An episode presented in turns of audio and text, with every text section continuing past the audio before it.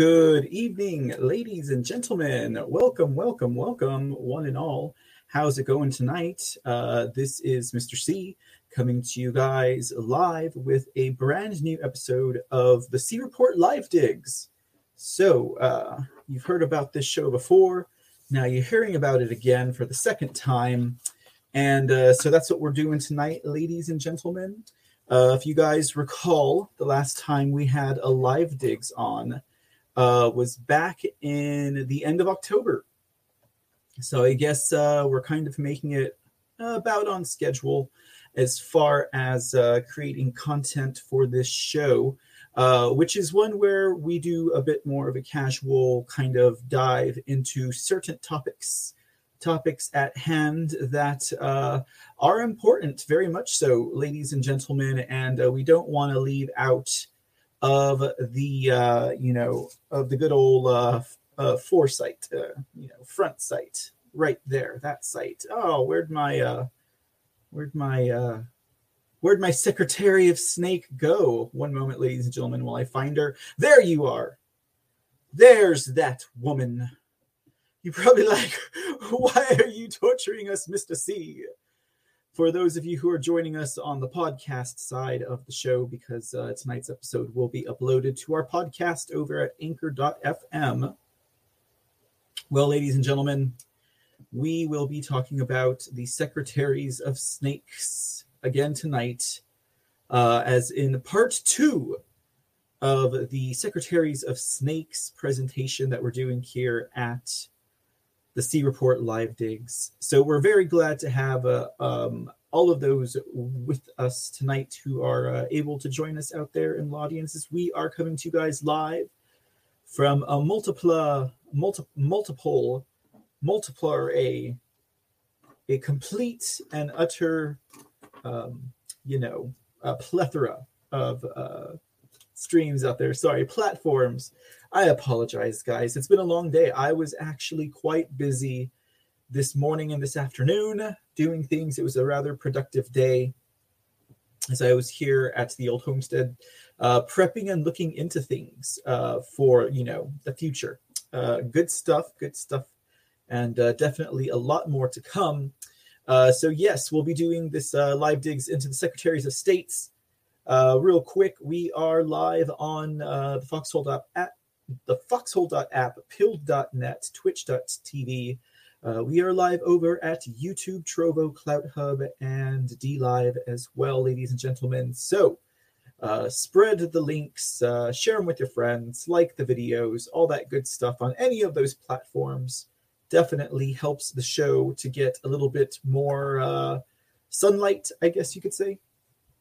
And I think for a show like tonight, uh, it is well worth the share social media or word of mouth or otherwise. So we've talked about the secretaries of states before. We've uh, kind of uh, been on a rag about you know that ragtag group of rogue, renegade uh, citizens, politicians who've decided to uh, try and um, uh, facilitate the uh, the heist of a nation by compromising their election uh, duties as they are the chief election managers in any state in regards to uh, elections, how they're run, election integrity, election fraud.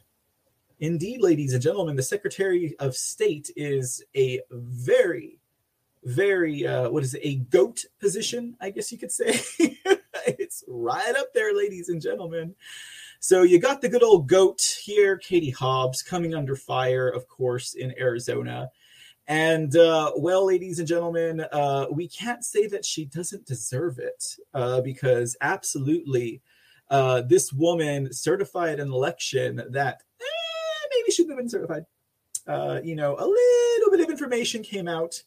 And since that information sprung forth in its drip, drip, drip old fashioned throughout the entire spring, summer, and fall, of 2021 over there in Arizona, well, it seems that uh, we got uh, we, we we got a catch in that water, particularly when uh, it was discovered that uh, you know, aside from the fact that there was uh, several tens of thousands, if not hundreds, of thousands of uh, bad, fraudulent, fraudulently counted uh, ballots in Arizona. We also had a lost cha- uh, chain of custody, and we also had the erasing, the memory holing, the blit bitchy bleat bleat. Oh, I can never say that word, guys. The ble- bleat beat. Blah, I can't say that word. Bleach bitting. There we go. I finally spit it out. Bleach bitting. okay. The bleach bitting, ladies and gentlemen, of uh, data from the routers and, and other areas of these uh, proceedings, the entire election. This woman, this woman here who has fought election integrity like nobody's business which really makes no sense because when you think about it, any elected official should most definitely uh, be in favor of election integrity and to uh, proving to their constituents that nothing was wrong with their election. But this woman has failed. Uh, failed to the point that is beyond mismanagement, ladies and gentlemen. If you think about, uh, that's how they're trying to uh, toss the Georgia snafus over there in the state of Georgia. You know, they they're they're they're they're throwing the responsibility on severe mismanagement. Okay, that's the that's probably going to be the angle that they're going to try to attempt to get rid of uh, any accountability against fraud in Georgia. Of course, we have little Bradford Raffensperger to thank for that, as he turns over all investigations to the federal uh, federal investigators as opposed to taking care of it in home at state where he knows he's already countable. He's probably waiting for the uh, Merrick Garland Justice Department uh, to go in there and just to whitewash the entire thing and erase all of little Brad Raffensperger's sins in Georgia. Is probably what he wants to happen. He's like, come on, Garland. You know, when we used to hang out at those old Democrat parties uh, before we decided to, uh, well, you know, before Bradford decided to dress up like a rhino and have a night out on the town at the uh, you know constituents' expense. So yeah, ladies and gentlemen, uh, the secretaries of state. Uh, so yeah, that's well, you know, we we can just go, guys. Let's keep on rolling because uh, we've got a lot of ground to cover actually. Uh, thanks for joining us on live over there. If you are with us over at uh, the foxholeunpeeled.net, we got Rel Anon 123SKG, Chinkapin 54 in the house. And thanks to Rel Anon and 123SKG for those uh, donations over to the show. Much appreciated and much love.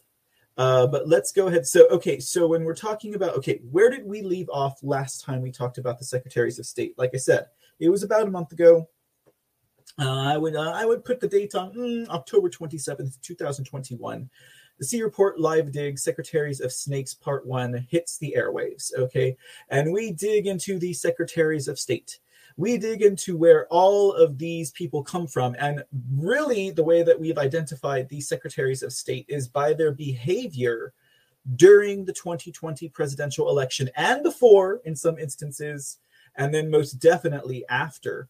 And uh, we really take a look, or we took a look at uh, some of the actions that they've done to block election integrity in their states. Now, who's it that we're talking about? Before we get to, well, you know, we'll just say some of the names. Of course, we talked about Jocelyn Benson. We've talked about Jena Griswold. We've talked about uh, uh several more.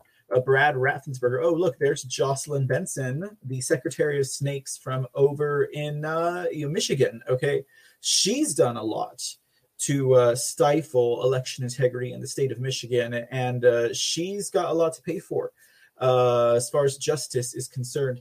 And you know, we've uh, ran several articles on Jocelyn Benson and the uh, fix she's done over there in the good old state of Michigan.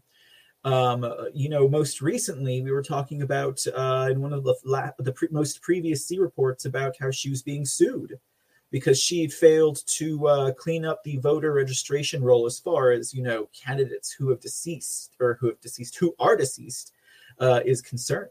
So uh, Jocelyn Benson coming under a lot. Uh, of course, then there's also what she did during the 2020 election, uh, which included you know turning uh, turning her eye uh, against uh, people who were kicking out conservative poll watchers and boarding up, you know, windows and stuff like that. Jena Griswold, of course, is the snake out of Colorado.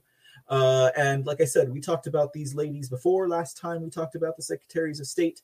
We talked about where they came from and uh, where they where these where these beings brooded from. You know, like what uh, what sewer did these ladies come out of? Well, if you guys remember, you know, it basically boiled back down to oh, there's Bradford Raffensperger. Well, we already kind of went in on Brad, so we won't finish. Oh yeah. We uh, introduced you guys to this one last time. Okay, we talked about Joe Esparza, the Deputy Secretary of State for the state of Texas who also hangs out in the same group of lovelies that we just uh, went through. Uh, you know, uh, all of those um, national uh, faced uh, individuals, when it comes to the election integrity that they have broken, the trust that they have broken, the laws that they have committed, the um, state, the elections they should not have decertified. Okay, uh, Joe Esparza is probably among the worst because he's been a big part in bamboozling Texans in far as far as uh, elections are concerned. There's no telling what we could find in the elections in Texas if we got an actual forensic audit of the state. Uh, there really is no telling what we could find um, because uh, the state seemingly has ran its elections in a very uh, on par uh, was it, uh, uh, SOP uh, operation. You know, like everything's good, everything is on key. of course, there's a little bit of more information we have to dig in to get some more of an understanding of what could possibly be really happening here in Texas. Uh, but in the meantime, we have the Secretary of State system broken, and we have uh, this guy uh, Deputy Secretary of State for Texas, Joe Esparza or Jose Esparza. Uh, and we have him serving as the interim uh, Secretary of State anytime there is no Secretary of State in office for Texas, which happens quite frequently. The Secretaries of State usually have a lifespan of about a year and a half to two years, three years if we're lucky. They never serve out their full four year term. And uh, it seems that for the uh, five, six, a year and a half, a year where there's no Secretary of State, we've got little Joe Esparza, Jose Esparza, to fill that hot seat and do the real work, which is the work that comes from these leftist and uh, Democrat and progressive secretaries of state. And they come from some of the most progressive backgrounds that you could possibly imagine. Ladies and gentlemen, we've talked about some, uh, where these some of these organizations these women are associated with, and a lot of them are progressive think tanks. Okay, but uh, Jose Esparza, we have our eyes on you now, buddy. Okay. And we recognize the con that the Texas legislature is running on its people and on the country. Fix that Secretary of State office, Texas. Okay. And we also introduced you guys to Barbara Cegavske, who is the Rhino Secretary of State for Nevada. Okay. Now, there's a, a very good reason why, uh, you know, we uh, mentioned these particular states at the head of tonight's show. Uh, because, again, not only did we talk about them with the secretaries of state, but uh, in our previous episode of the C Report Live Digs, we also uh, see that they have been mentioned most recently by President Trump in one of his recent statements, uh, which I will bring forward for you guys to peruse with me today in regards to what he's talking about and why we have these particular states and particular individuals who represent these states on the map ladies and gentlemen, because we've got some other things to look at too uh, for some more secretaries of state. We're gonna have some. We're gonna have a little bit of fun with more secretaries of state here tonight, who are actually secretaries of snakes. They are snakes, ladies and gentlemen. They are committing treason in our country. They are changing voter laws without their state legislature authorizing or even introducing they are uh, covering up, you know, massive amounts of fraud. They have decertified elections that they know should never have been certified. Okay, they have never should have been certified to begin with. but these people went ahead and did it. And you know, when we think about the fraud that has been uncovered in Arizona, when we see all of the evidences of fraud that we have seen in uh, all these other states Georgia, Michigan, Pennsylvania, Nevada. You know, what we have to understand is that uh, we're beyond the point of coincidence, ladies and gentlemen. These things are no longer a coincidence, okay? Uh, there's no reason why we should have uh, this massive amount of fraud okay uh, with with with evident patterns between states okay and then some of them that just go way off pattern like you know we could have uh, massive ballot dumps put into uh, drop boxes and 24 hour drop boxes in several states okay. You know we can have um, we can have a duplicate and a triplicate and quadruplicate, you know, ballot images, you know, that have the same serial numbers and the same, you know, uh, you know, um, uh, markings or the same uh, mistakes, you know, that are almost photographically photocopied image, you know, quality. You know, we can do all of that in several states. That happened in Georgia. That happened in Arizona. But then you have those really weird cases of like, you know, uh, voter fraud that are really like uh, on a state by state basis. okay. Like, you know, I mean, I know, for example, uh, this one might not be so, uh, what's the word? Uh, so unique or so strange. But, you know, like even in the canvas that they did in Arizona, they found, you know, uh, lots that had like 10 20 different addresses that had ballots that were mailed in you know but then it's an empty lot. So like how did anyone vote from this lot? You know like there's no one living there. It's an empty lot. And yet it's as if though there were to be an apartment complex sitting on this or in this parking lot you know? So stuff like that ladies and gentlemen that happened in arizona. They found that out through an honest canvas. And i say that ladies and gentlemen because if you consider uh, what if you consider one of the brand new secretaries of snakes that we're going to talk about tonight, ladies and gentlemen? Uh, she she actually sits on her own state's board of canvassing. Okay. So we had a real canvas in Arizona, right? You know, we got 800 people activated by Liz Harris, who was running for uh, state representative uh, or state seat, you know, um, uh, uh like in 2018, lost, right? And then she she puts a canvas together, and everyone goes out and they like, okay, well, you know, uh, according to uh, you know the mayor, I mean the uh, I guess the uh, Maricopa uh, Board of Elections records. You know, someone voted on this lot. Oh, okay, this is an empty lot. Well, so did these other 20 people. So, you know, that kind of thing happens in Arizona.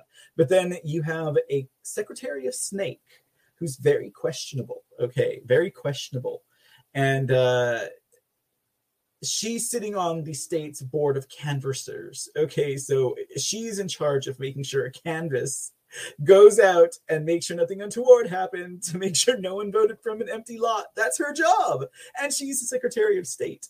And somehow it kind of seems to me like she's checking her own work. And and uh, the other people who are on that board as well the governor of the state, the secretary of state, and the state. It's either the DA or the AG. We'll we'll look at it, guys. But this is like red flags, red flags. So okay, all right. Uh, yeah. Oh, so yeah. What was I saying? We talked about uh, these states. Here's the reason why. Let's look at the President Trump statement as he is uh, giving us messages, ladies and gentlemen.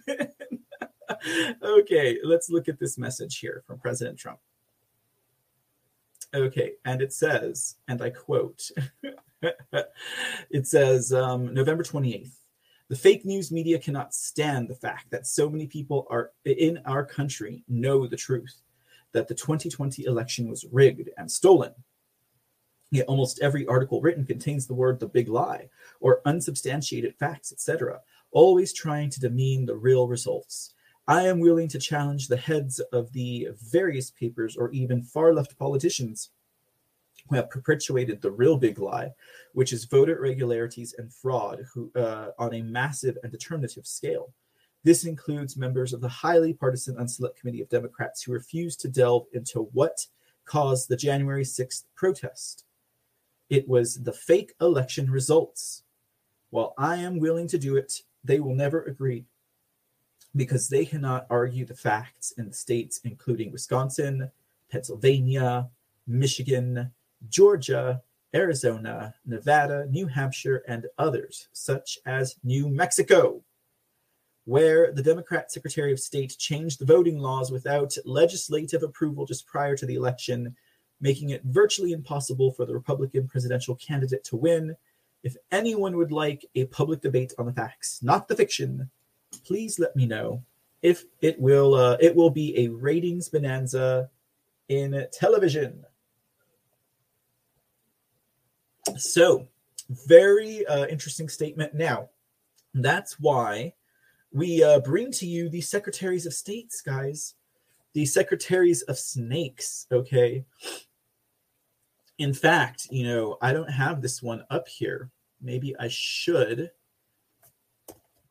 Let's get a pic. Let's get a let's get a picture on this person. I don't have them up here. This is the Secretary of State for Wisconsin, Douglas J. J. La Follette. Okay. Never heard of the man. Okay. Who the hell is this? Uh, okay. So we got a picture of this guy here. Okay. This is apparently the Secretary of State for Wisconsin. Doug, okay, I need to verify this because this seems not right. it is okay. Secretary of State, Wisconsin. Uh, this is, of course, again Doug La Follette. Never heard of the guy before. Okay, so this will be this will be one. Uh, this will be one for the record, right? Okay, we'll get this guy in on the fun today. Oh, not you. Oh, not you. Oh, not you. Oh, not you. Where'd he go? Oh my goodness, it's not all right. Sorry, guys. There he is. Okay.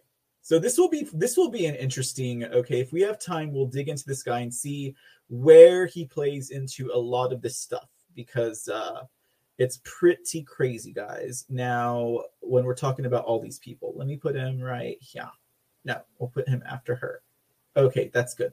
Okay, no, actually, we'll put him back here you're like, what is he? What is he doing? I am editing my show live. Okay, so okay, uh, we got a lot of stuff to go through tonight, ladies and gentlemen.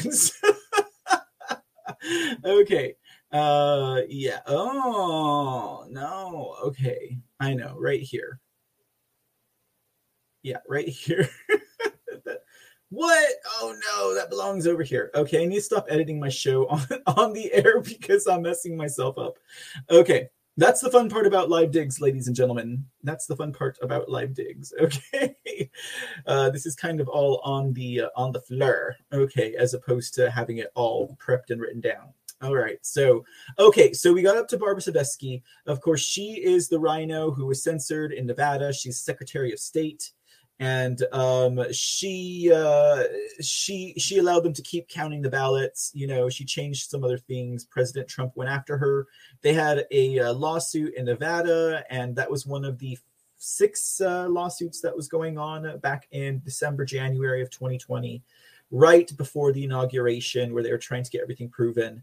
Uh, so Barbara Cegavske basically turned on Trump. She turned on conservatives. She turned on America. She turned on freedom. She certified the election in Nevada and uh, she's censored and she's on her way out you know and we see um, we have uh, jim marchant actually uh, who's running for secretary of state of nevada ladies and gentlemen so uh, that's someone to pay attention to of course we'll talk a little bit about jim and his efforts um, with the secretary of state's coalition the answer to george soros and his uh, his rogue renegade group of secretaries of state. Uh, here's again just a quick recap on that.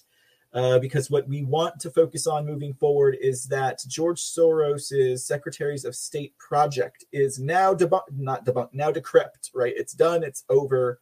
We don't have uh, the Secretary of State's um, uh, project anymore by George Soros. But what we have now, ladies and gentlemen, what it has become uh, the entity that has shapeshifted from the Secretary of State project is now better recognized as the National Association of Secretaries of State. So let's get that in our head, guys. If you're wondering where the Secretaries of State Project George Soros people went, that is where they went. And we will again be looking at this organization tonight as we move along into another couple of secretaries of state or secretaries of snake who are currently still in position all of these people are still as, serving as secretary of state for their states okay so we need to get them out. We need to make sure they don't get reelected. A lot of them are looking to get reelected in other offices. We have Katie Hobbs of Arizona who's looking to get elected as governor. Okay. We have um, uh, Maggie Toulouse uh, Oliver of um, New Mexico that we're really going to take a look at. And she's looking to go and run for Senate. Okay. Uh, you know, now that you know, now that we think about it, now that I think about it, even even little old Deputy Secretary of State Joe Esparza, Jose Esparza, he looks like Mark Brnovich, AG Brnovich. Like they kind of look alike. They kind of look like pasty soy boys, right? Who play with nunchucks and uh, pretend to be secretaries of state for years at a time. we have these two that they look like you know they look like blood brothers, and uh, that makes that that makes me lose even more hope in A.G. Brnovich, and he's he's now trying to run for Senate while they're whilst they're still trying to get him to prosecute for all of the treason, fraud, and uh, felonies that were committed during the 2020 presidential election that they have hardcore evidence on film of in Arizona. A.G. Brnovich, what the heck, boy? I mean, we called you the sleeping bear. We know it's wintertime, but you need to wake up, hun. Like, hello, the world is watching your ass. Like, there's no way you can expect to get elected in any other office if you cannot even take care of election integrity whilst everyone is looking at you. Um, now, if this is part of some grander scheme, and we see that Mark Brnovich is actually uh, waiting according to some type of unseen timetable, fine. I can live with that. But otherwise, ladies and gentlemen, I don't think I will be able to stay, stomach one Mark Brnovich much longer. Let's take a look at this article real quick as a quick reminder. We already kind of talked about, you know, this whole George Soros thing. Okay, George Soros, he this man is just everywhere. Like, what the hell, this man? Uh, this is actually an article written by John Solomon back in 2019. George Soros, Secret 2016 Access to State exposes big money hypocrisy of Democrats. Okay. Um, and let me go ahead and expand that here so you can see it even clear, clearer than crystal.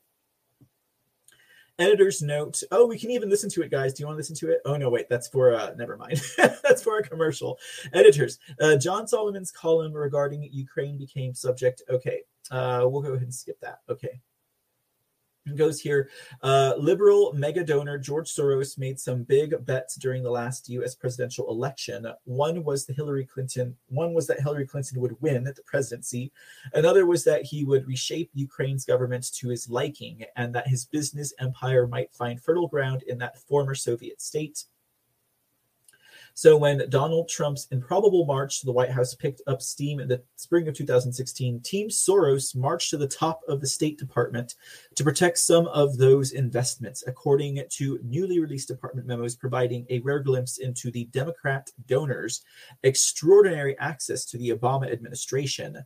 Then Assistant Secretary of State Victoria Nuland received repeated calls, emails, and meeting requests from Soros, according to the memos obtained under the Freedom of Information Act by conservative group Citizens United.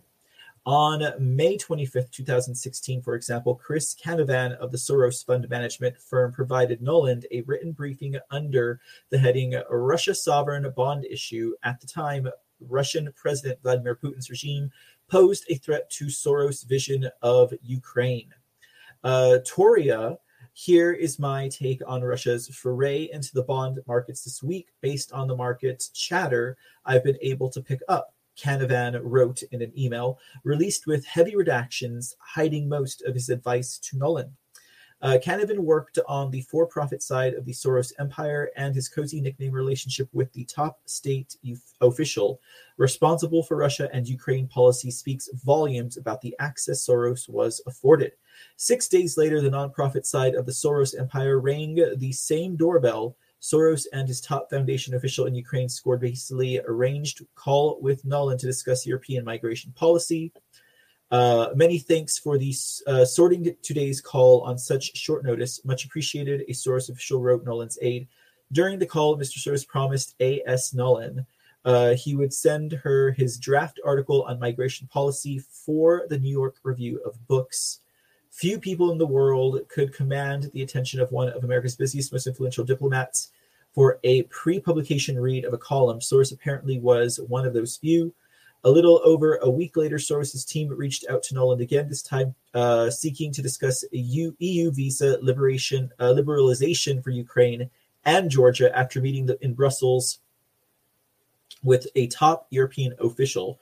According to the emails uh, to state, Soros's team wanted the U.S. to intervene to get the EU to ease visa rules to help U- uh, Ukraine as that country pursued reforms advocated by Soros. So there you see where Soros was involved with a uh, Secretary of State.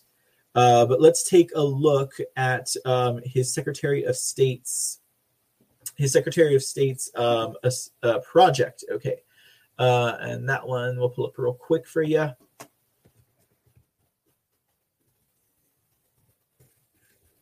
And then we can kind of see what he was looking at then, because since then, like I said, it has basically uh, shut down. It's not there anymore. Uh, let's see here.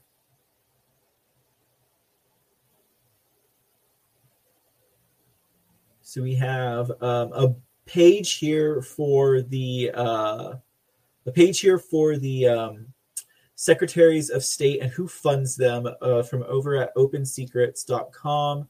So we'll pull this one up real quick. We'll hold that one there so you can see that one because uh, that one actually does have some uh, pretty good information on it. And let's see here. What else do we got? What else do we got for you, as ladies and gentlemen, as we uh, take a gander at this connection? Because it's real interesting how this connection goes into um, the, the NASS, the National Association of Secretaries of State. That's really interesting uh, to see about that. We'll just pull a few of these open. And I will share them with you as I see fit. Oh, it's just like, what source do I want to share with you guys? That's what I'm kind of like. Yeah, yeah. What source do I want to share with you? Source watch.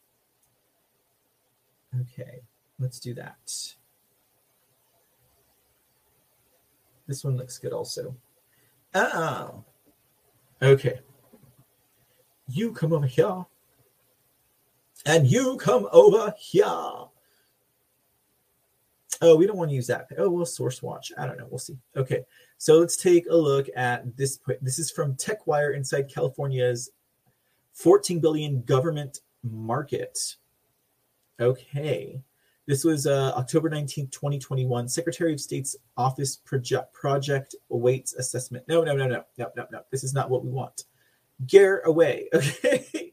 okay, here we go. I was like, that's not what we want. Nope, nope, nope, nope, nope. Okay. Uh, let's see what this says. Right here. Okay, Secretary of State project.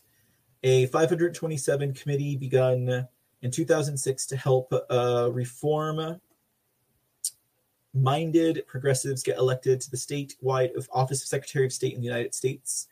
Politico.com noted in the November 2008 that Democrats have built an administrative firewall designed to protect their electoral interests in five of the most important battleground states. The bulwark consists of control of Secretary of State offices in five key states Iowa, Minnesota, Nevada, New Mexico, and Ohio, where the difference between victory and defeat in the 2004 presidential election was no more than 120,000 votes in any one of them with a Democrat now in charge of the office which oversees and administer their state's elections, the party is better positioned than in the previous election to advance traditional Democrat values, such as increasing voter registration and boosting turnout, rather than Republican priorities such as stamping out voter fraud. Interesting enough, because that's exactly what they did. They increased voter registration and they boost turnout even though the way that they did it was fraudulent and even though the way that they did it was cheating, you know, they uh, all the ways that they boosted voter registration, like oh oh we get a what uh two two hundred thousand voter registration drop in like one day. That's realistic, okay? You know, oh boosting turnout. Oh, we're gonna drop. We're gonna have twenty four hour drop boxes where people can just like dump, you know, uh, dozens of uh, ballots at a time on a network circuit that has since been filmed and dissected by. Uh, uh, by organizations like True the Vote. You know, like really, okay. so these people, I tell you what, ladies and gentlemen. So that was your Secretary of State project. Just a, a quick rundown. There was another article here I could share with you. That's like, oh, it's an actual article. Uh, there's like actually a whole lot of them. We actually looked at this one last time. Military veterans and patriots, uh, and it says here this was back in 2020 Secretary, oh, let me expand that for you guys. The Secretary of State Project was non, an American nonprofit progressive 527 political action committee focused on electing reform minded progressives, secretaries of state in battleground states who typically oversee the election process. Okay, so it says the same thing here. It says the same Politico thing here, too. It says the effort began in 2006 when a group called um, uh, a group of liberal California activists created an independent 527 group Okay, so it talks about that. Then it talks about uh, two of the most prominent states in contention are Michigan and Pennsylvania. Again, this is dealing with the 2020 election.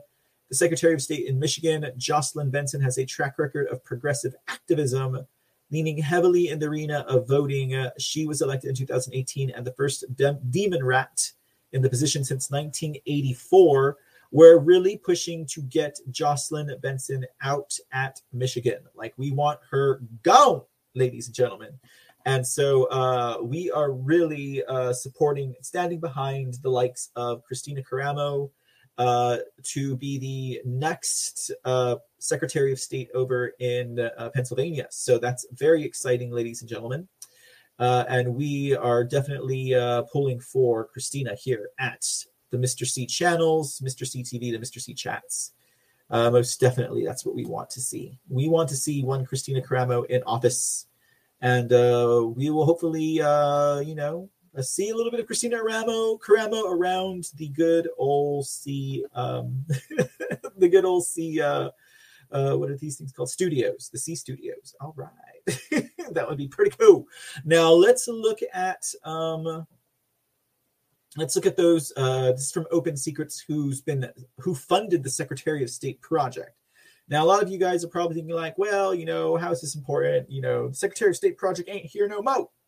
Well, you know, I guess you could you could you could argue that if you want to, but who would really want to argue that point, right? Especially when we talk about how the Secretary of State project basically just became the National Association of Secretaries of State. Now, uh, looking on this here thingamajigger, let me uh, actually let me do something real quick. Ja. Okay, cool. Now, ooh, ooh la la. Okay, sorry, I got a little bit distracted here. Now, um, okay, so uh, again, money, money, money. Let's see how uh, this stacks up. We're looking at donors. Uh, they have uh, ten thousand dollars from Soros Fund Management, two thousand eight. Let's see, John Colley, Blair Hall, Paul Rudd, Scott Wallace, uh, Act Blue, Act Blue, seven dollars, fifty-eight dollars. Uh, let's see here. More Scott Wallace Conference Management Group. Uh, ten thousand dollars from Scott Wallace. Ten thousand dollars from Lee Fikes. This is uh, Linos and Blocker, Bonanza Oil, AJ Dwanskin and Associates. So we're talking about. Or, hmm, we're talking about you know uh, lawyers here. We're talking about law firms. We're talking about uh, oil management companies it seems. $25000 from robert bowditch mb management. Uh, let's see here. $25000 from chris hanlatter entrepreneur. Uh, aggregate below threshold. Okay. Well act blue they have a bunch of act blue. Let's see. Do we have another Secretary of State project, uh, $4,620 from the Secretary of State project, Ohio. Ah, so they must have chapter members also. How interesting. Good to know, ladies and gentlemen. Would you say uh, Alida Messinger, a philanthropist, gave them $25,000 here? Let's see here. Do we have any more Soros money? Is kind of what I'm looking for. Let's let's see here. George Miller, John Gilbert. Nope, these are all uh, August 15th, 2016. So he gave what, $10,000? Come on, Soros. You're making yourself look bad here, ladies and gentlemen. that is funny. Uh, but you know, you never know. Uh, isn't uh, George Soros act blue also? Uh, he's like, I give you six dollars uh, because everyone is onto you. Okay, well, there's there is that, ladies and gentlemen. Oh, this is for the year 2008. Let's go to 2012.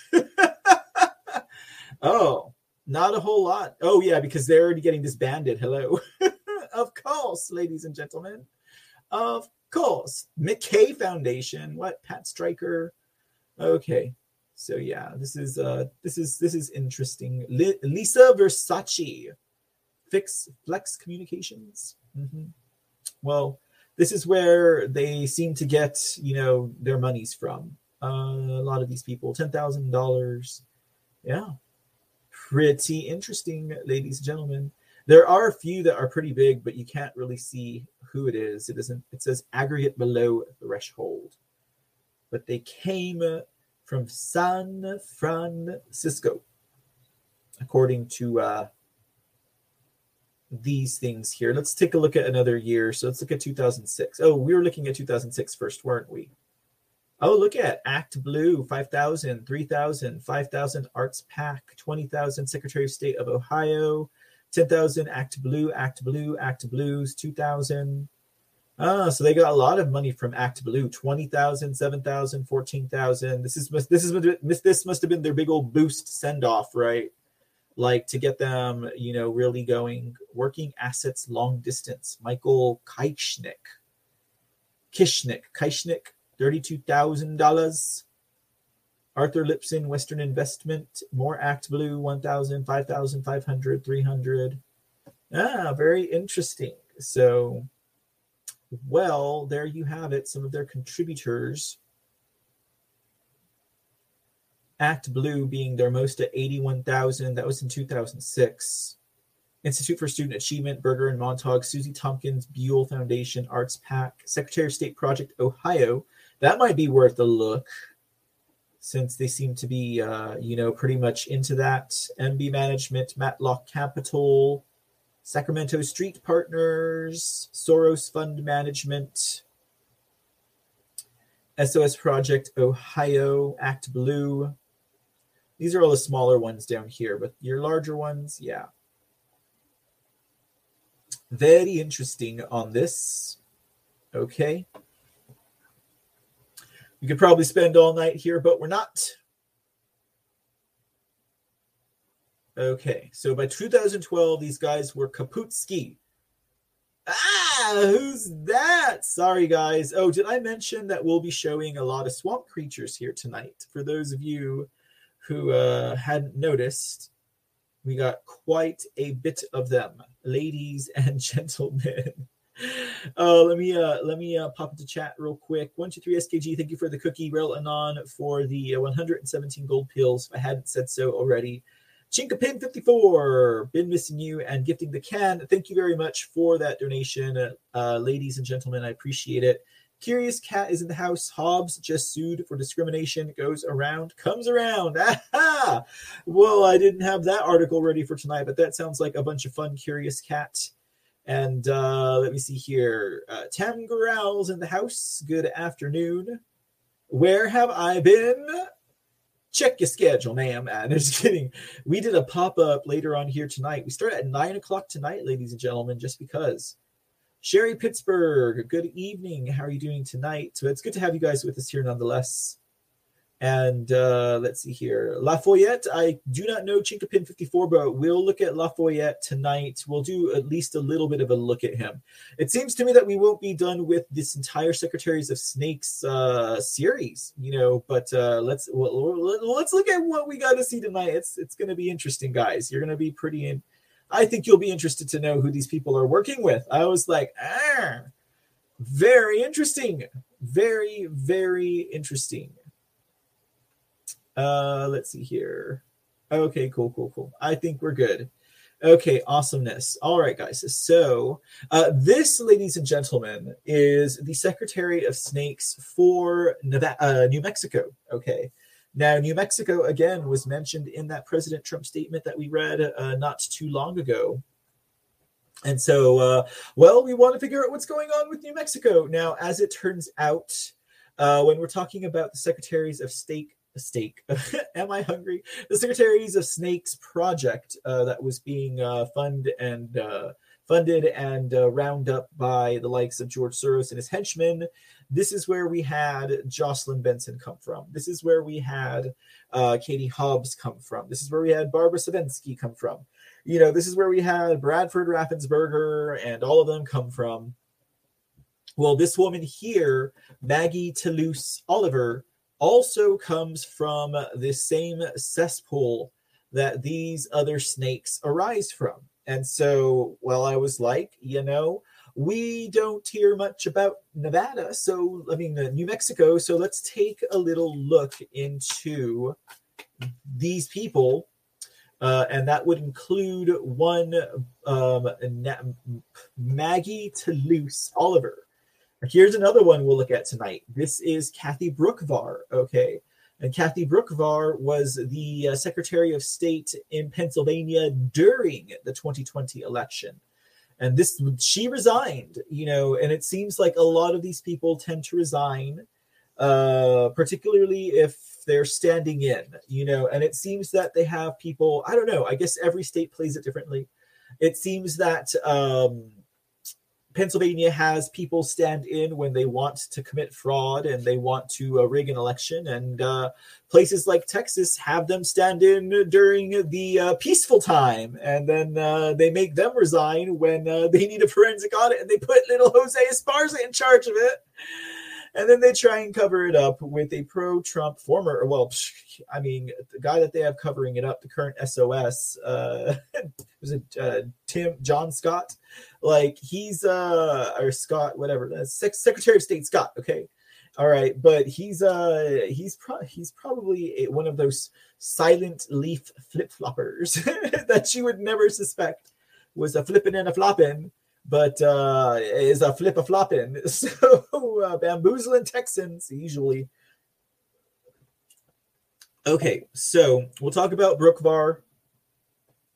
Boockvar, ladies and gentlemen, um, was responsible for a lot uh, for certifying an election that shouldn't have been certified, first of all, uh, but also for changing election law and also attempting to um, overwrite uh, standard operating procedures according to Pennsylvania state law uh, with memos, which is also against the law. You have to go through the legislator.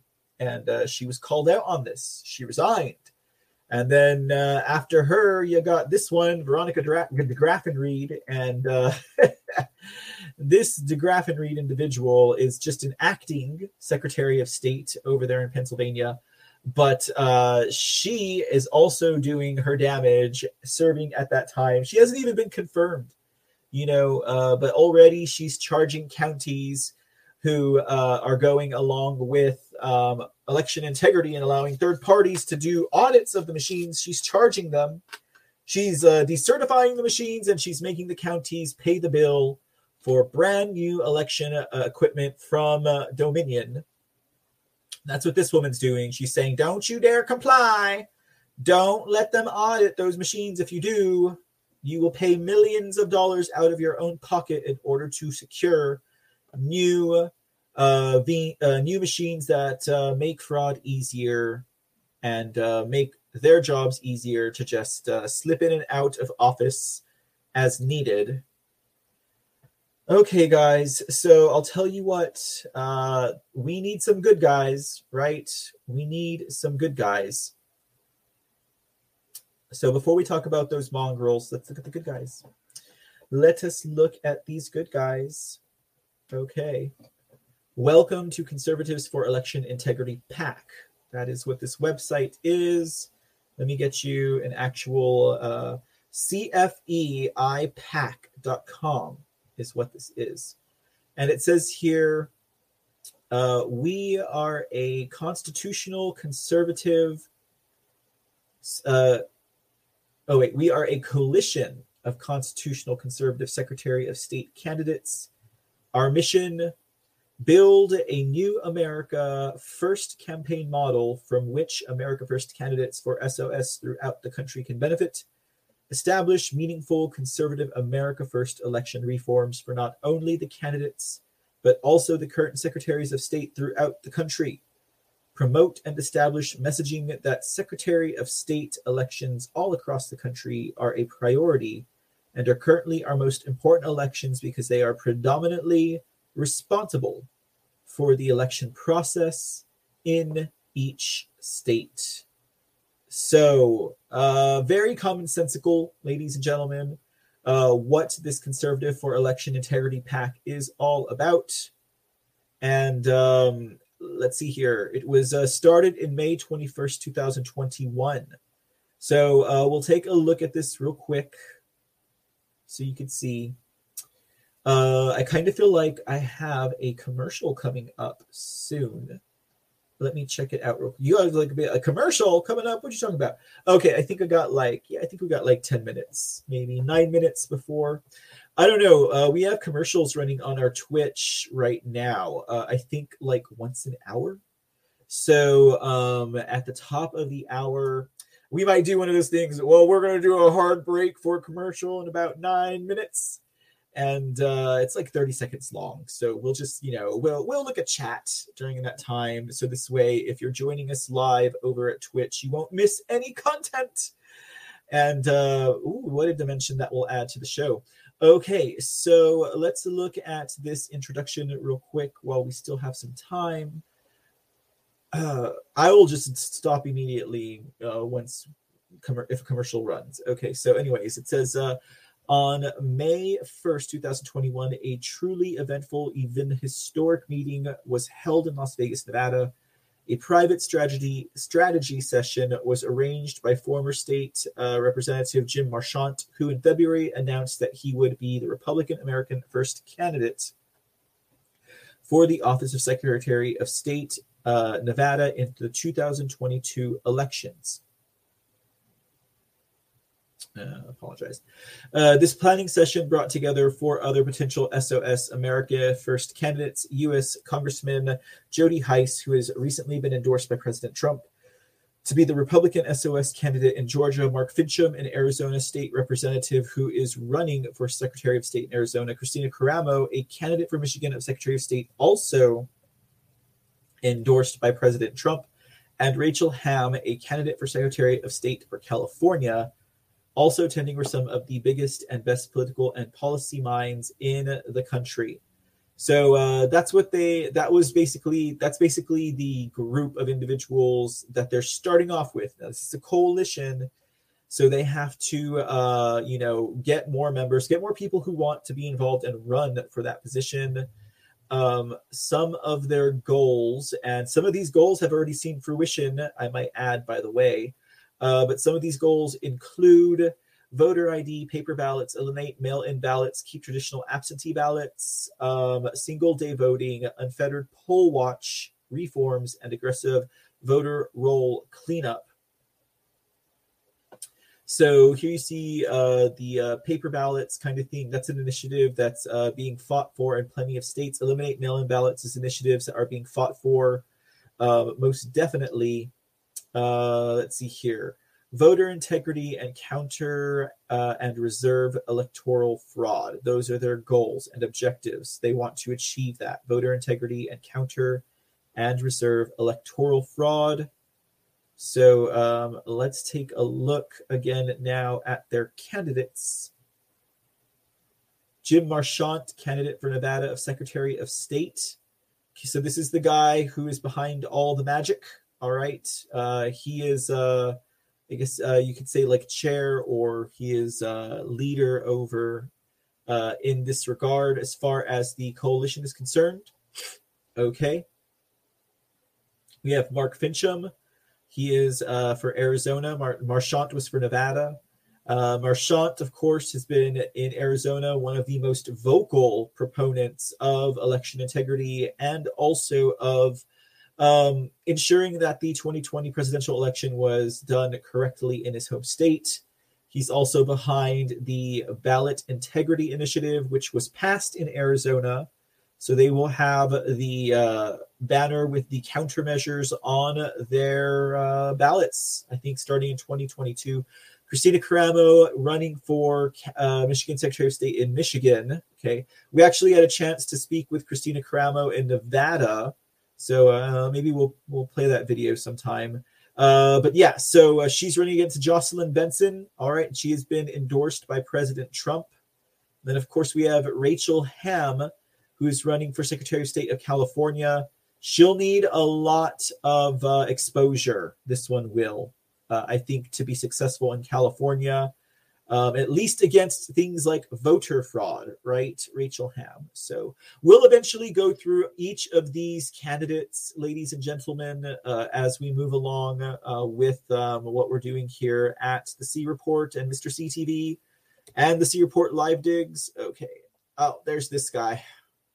That is La Follette. You know, guys, remember La Follette? We're talking about he's the SOS of Wisconsin. Okay. We don't know much about him, but we'll look into him as we go along. And uh, let's see here. This was Jena Griswold. So this was actually an article from CNN. It's absolutely getting worse. Secretaries of State targeted by Trump election lies live in fear for their safety and are desperate for protection. So here we have the an article from CNN Politics that talks about how these current secretaries of state are living their their lives in fear because of what President Trump has done. This is dated October 27, 2021. This article published on the same day that we did our uh, C report live digs on Secretaries of State part 1. Okay, so they feel in danger. Endangered, Will Robinson. Do you guys want to see what these fools have to say? Hold on, it's to play a uh it's going to play a We can do this remove. Okay, it's going to play a commercial. I just know it is. And uh, but that's okay because we're going to bring you guys really good sound, uh, and that's why we're doing this right now. Uh, we're going to hear what these crybabies have to say, and then I also want to show you guys how. Um, I also want to show you guys how uh, the media is painting like the media is attacking these people now. They are attacking the coalition. Okay. They're attacking I am a hunter. Hey. Okay. Oh. According to this video, we're gonna play this three-minute video about them uh, crying. It starts with Katie Hobbs, ladies and gentlemen. So, all right, let me make sure I got this going right, guys. And we'll share this first video with you all. And then we will jump into Maggie Toulouse Oliver of New Mexico. So if we have any New Mexicans, if we have any New Mexicans in the house, that should be interesting, ladies and gentlemen. Okay, let's get her on the screen.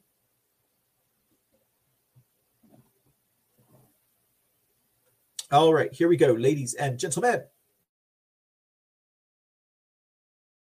I am a hunter, and I think you should be hunted.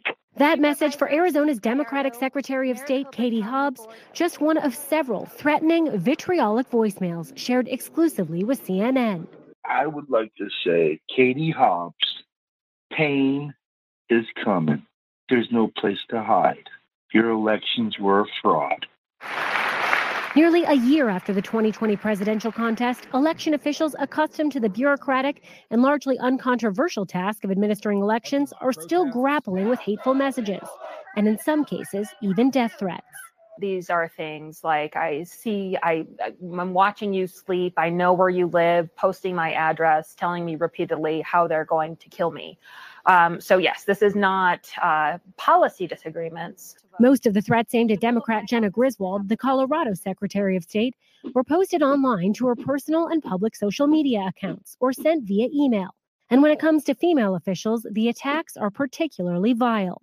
I'm really jonesing to see your purple face after you've been hanged, one email says. Another message says, The dog is going to be wondering where you went, and your husband will have to tell it that you were hung for treason. I think it is partially gendered. Uh, predominantly, uh, Democratic women secretaries of state are getting the brunt of it, but it's not exclusively to Democrats or women. Well, good morning, everyone. In Georgia, Republican Secretary of State Brad Raffensperger faced threats as well after standing up to former President Trump's baseless claims of fraud. But among the most disturbing were those directed at members of his family. Sending your wife that you met in high school, sending your wife sexualized text and, and all that other kind of insulting garbage, and then breaking into your uh, daughter-in-law's, you know, townhouse and leaving the lights on, and you know that they were there, and then driving by our house. Um, and so those kind of things are, you know, stuff that you notice. Uh, you do look over your shoulder. And that was all just ginned up, all by lies and all by people that were stirring the pot.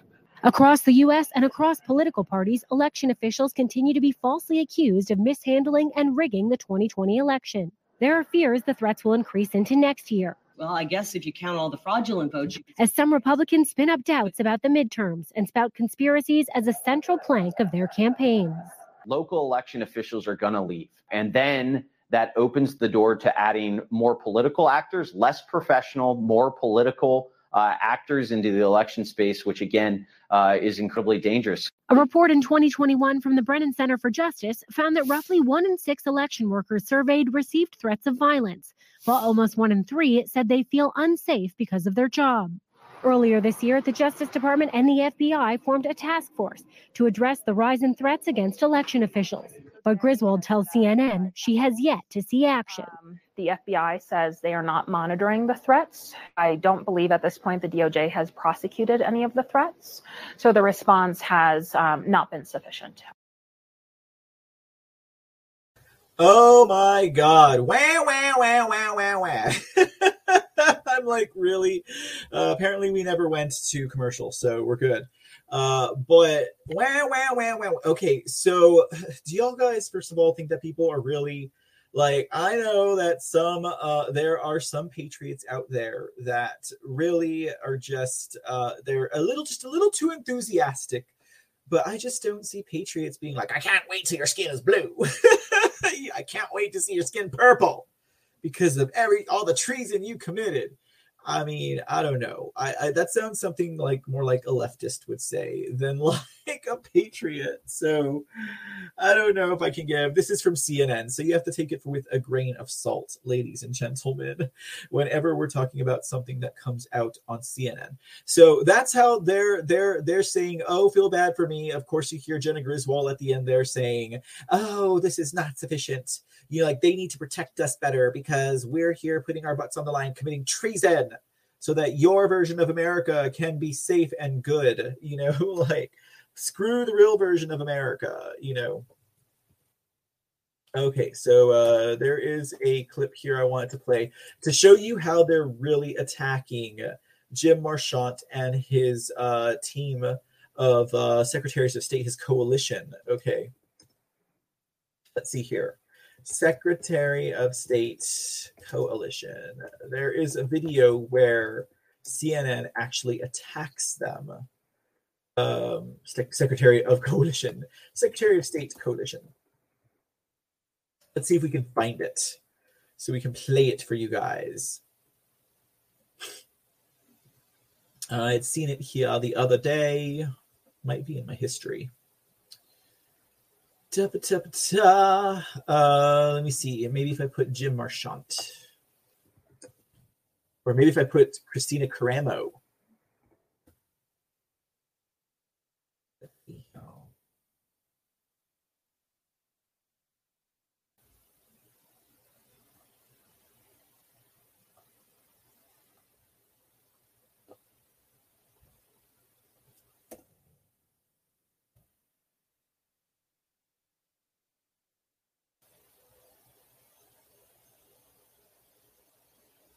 No, no. Oh, wait, what's this?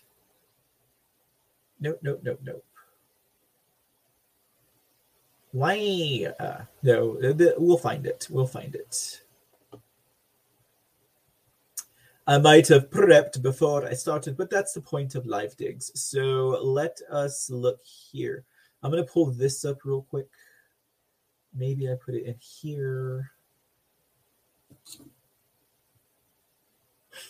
Hot. Oh, oh, oh, oh. Look, here we go. I knew I had it.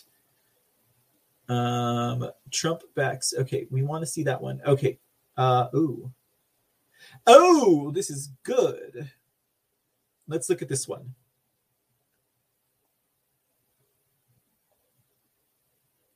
So, my son got me this weird new tool for. I don't care what your son got you.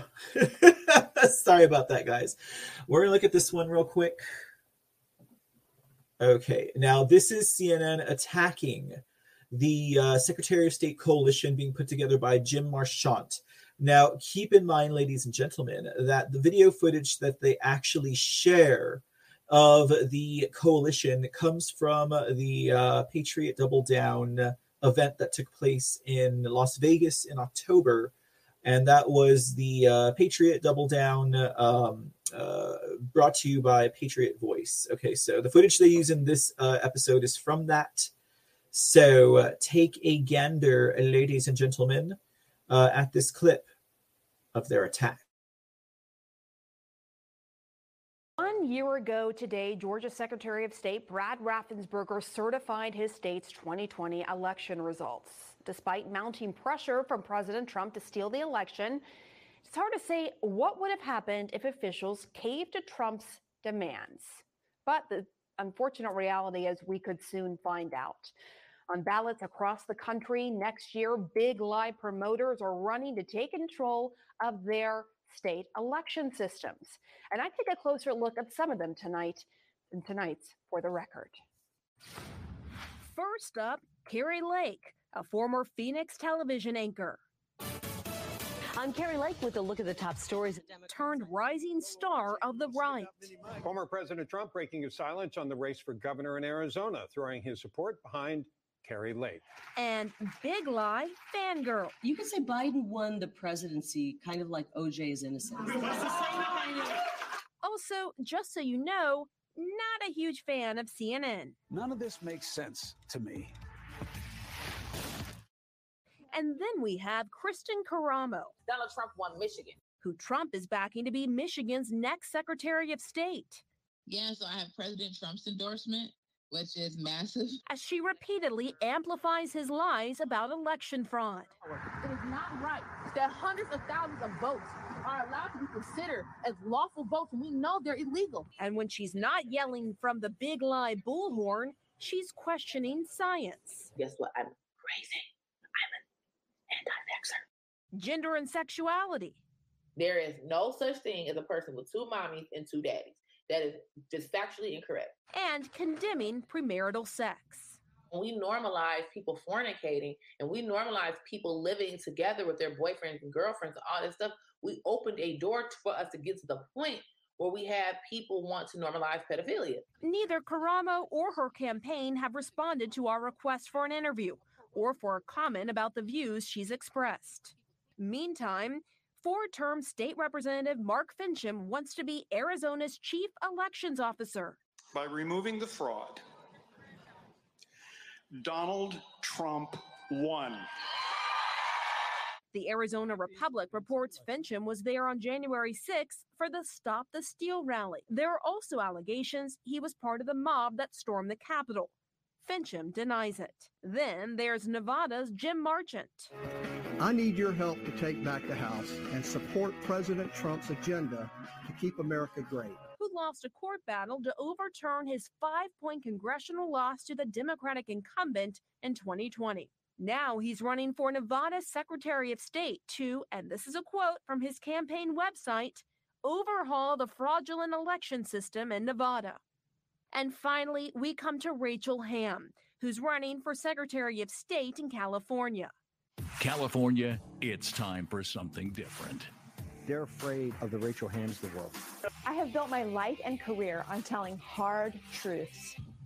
That's why I'm running for Secretary of State. She's already got the backing of plenty of Trump Town residents, including Steve Bannon, Roger Stone, Michael Flynn, and of course, the My Pillow guy.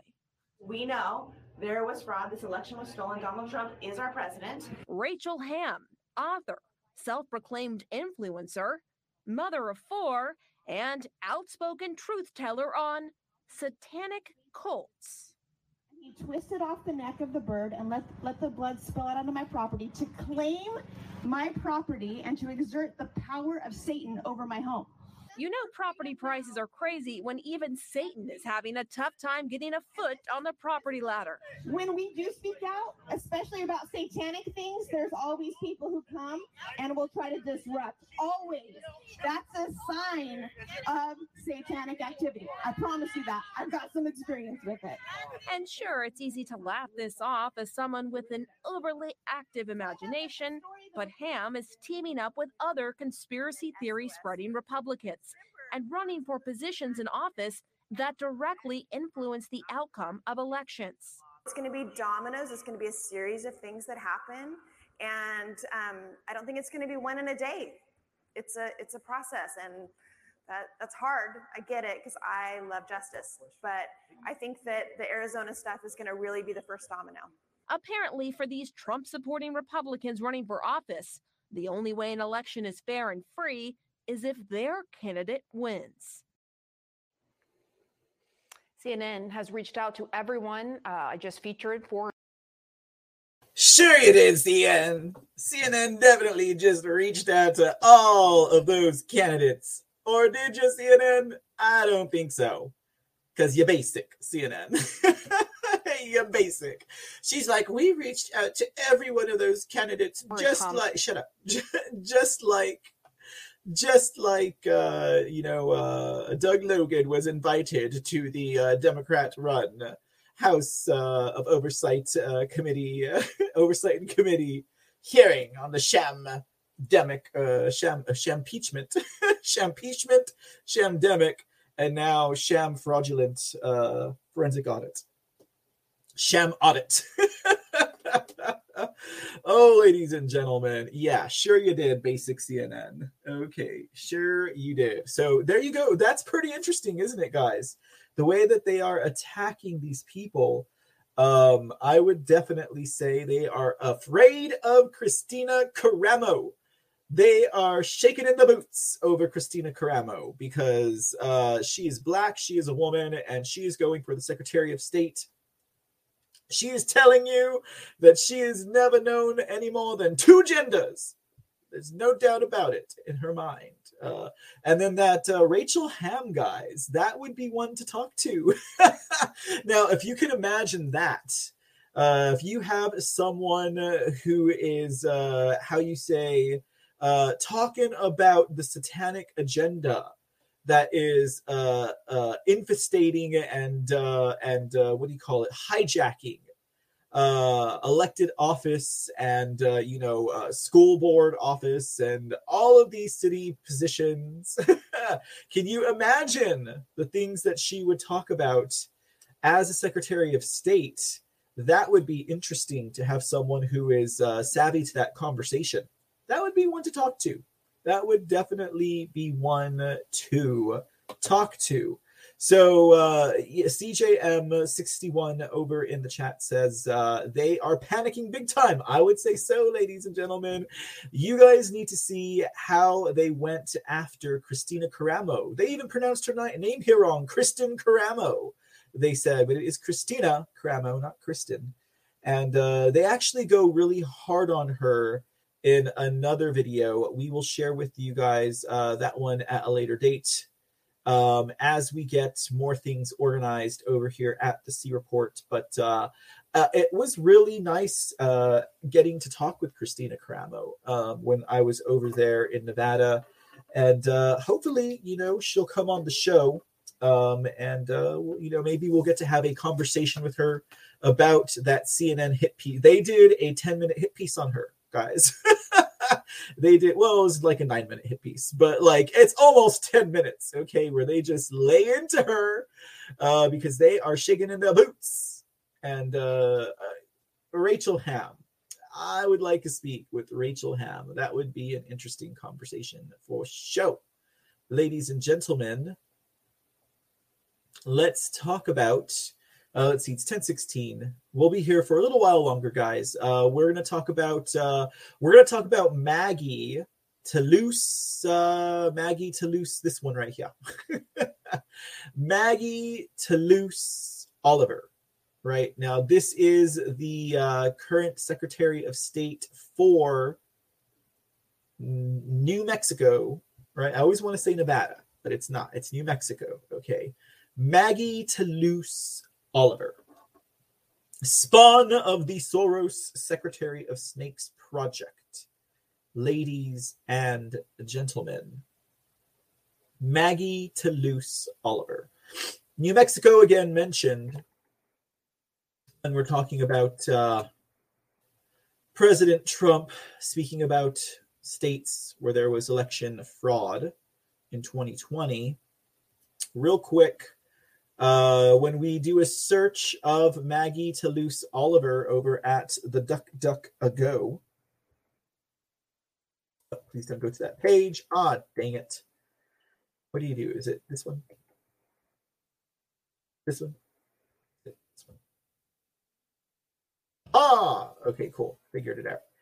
Um, okay, so uh, we're just gonna. Would you quit it? Thank you. Would you quit it? Seriously?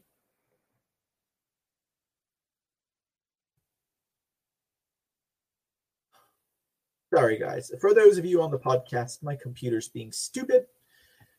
Um, what are you doing? Website. What are we doing here?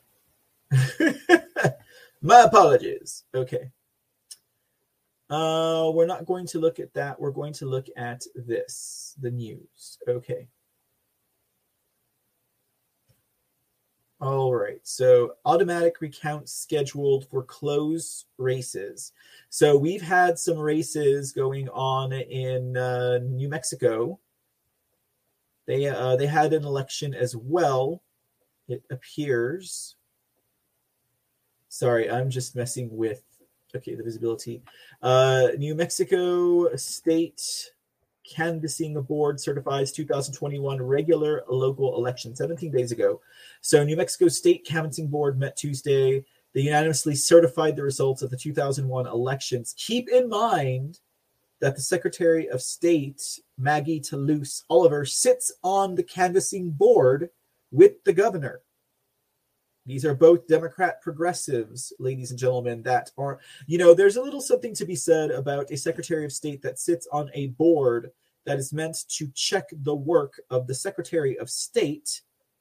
It's kind of like, uh, you know, it's kind of like, uh, you know, she's uh, auditing her own work. Uh, that just, it, you know, no, guys, no, we can't have that. Uh, let's see. Automatic recounts in some New Mexico election contests to proceed November 30th. Okay, so they had counting still going on 30 days almost after the election, it sounds like, based on that article. Um, Santa Fe city manager to step down in January, mayor names replacement. Uh, New Mexico Supreme Court sides with GOP and fight with clerks over COVID 19 mail in voting. That looks interesting. Um, let's see here. 350 days ago, Trump campaign files lawsuit over New Mexico ballot drop boxes. So that was an issue again, if you remember, that President Trump was suing New Mexico. That's why he mentioned them in that statement I shared with you guys at the head of the show. New Mexico Supreme Court rejects rubber stamp votes. Okay, that's something else. Democracy at stake in New Mexico race for Secretary of State 12 days ago. Oh, well, I pulled up these articles, so we're going to look at some of these as we peer into the live of Mary Toulouse. and yes, I did say Toulouse. Oliver, USA Attorney's Office involved in voter fraud probe. Trump campaign persists with election challenges less than two weeks from January 6th date. This was 338 days ago, so this was in the heat of the battle. We'll take a look at that as well. Counting ballots is nothing new, says Secretary of State of New Mexico, Maggie Toulouse. Oliver. the fox watching the henhouse says Chinkapen 54. Indeed, my friend. That is exactly what we see happening here in New Mexico. It's ridiculous. It is ridiculous. Isn't it funny how when we just take a little bit of a look, just take a look, it's in a book. Now let's see here. Automatic recount scheduled for close race. Let's get a taste of what is going on in New Mexico that we should uh, that we're not we're not catching this stuff, right? Because it's all, you know, hush hush silent stuff, you know, it's not anything that we hear about on the uh, main circuits, right, of the independent news. This is from the Albuquerque Journal. Automatic recount scheduled for close races published November 28th, 2021. So, well, yeah, two days ago. Keep in mind that election day was November 3rd. All right. And they're still having automatic recounts for these close races in Albuquerque, I mean, in uh, New Mexico. Automatic recounts in several local election contests and one ballot question in New Mexico are headed for automatic recounts Tuesday. The state canvassing board met in the Santa Fe on Tuesday to certify the results of the November uh, 2nd elections, uh, local elections, and ordered automatic recounts for contests in which unofficial results were tied or close enough to trigger a recount under election rules. The board consists of Governor Michelle Lujan Grisham, Secretary of State Maggie Toulouse Oliver, and Chief Justice Michael Vigil of the New Mexico Supreme Court. So here you have the uh, executive, legislative, and the judicial, the heads of those areas, right? All working together on this canvassing board in New Mexico. Okay.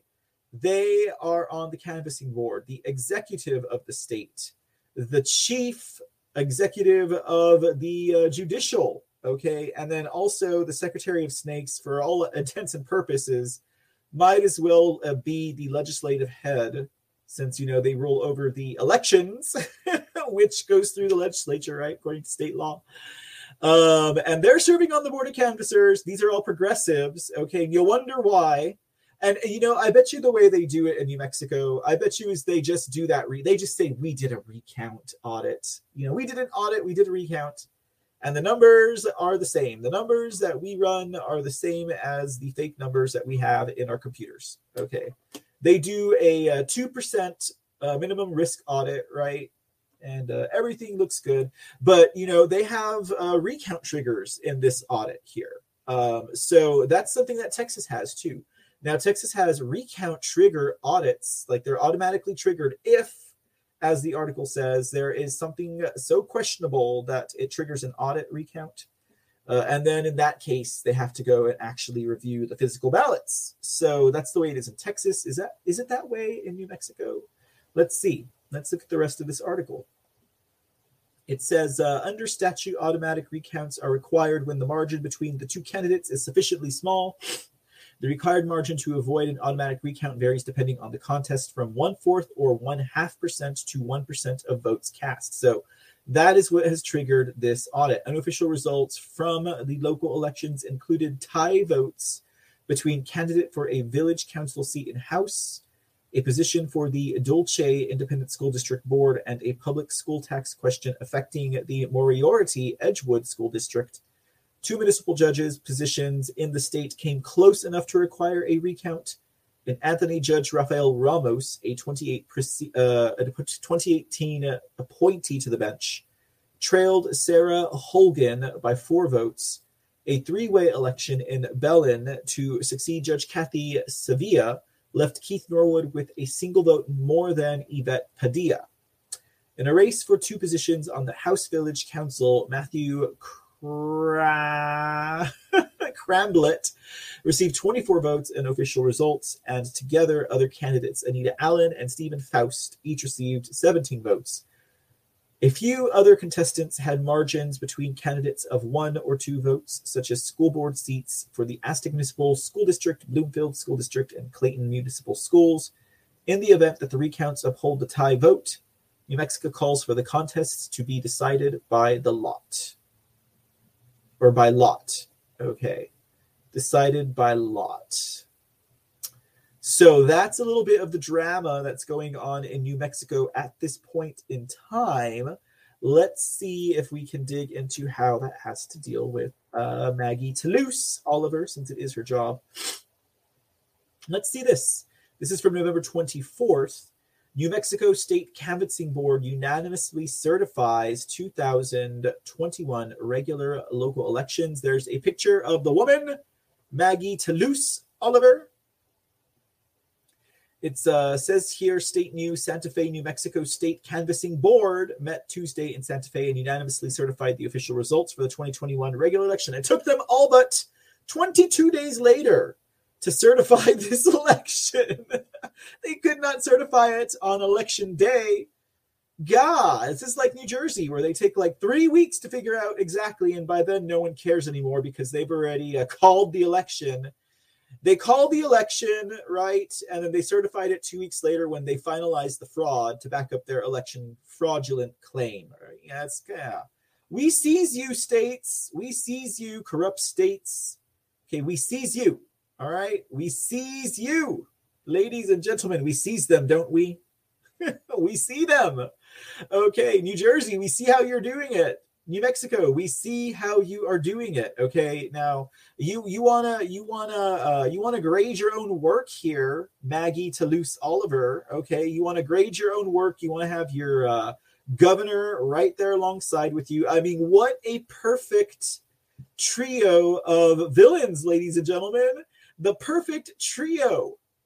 The governor of New Mexico, Michelle Lujan Grisham, the state secretary of state, Maggie Toulouse Oliver, and Chief Justice of the New Mexico Supreme Court, Michael E. Vigil, the perfect triage, the perfect triage of evilness and treasonary actions. Like, do you guys get it?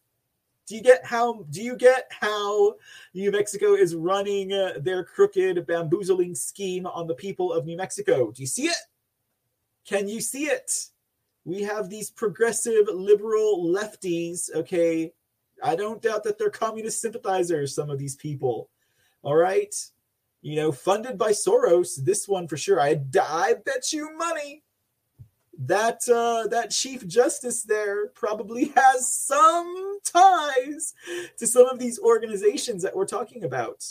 And we haven't even talked about Governor Michelle Lujan Grisham. Okay, do any of you guys know a thing or two? Do we got any New Mexico in the house today?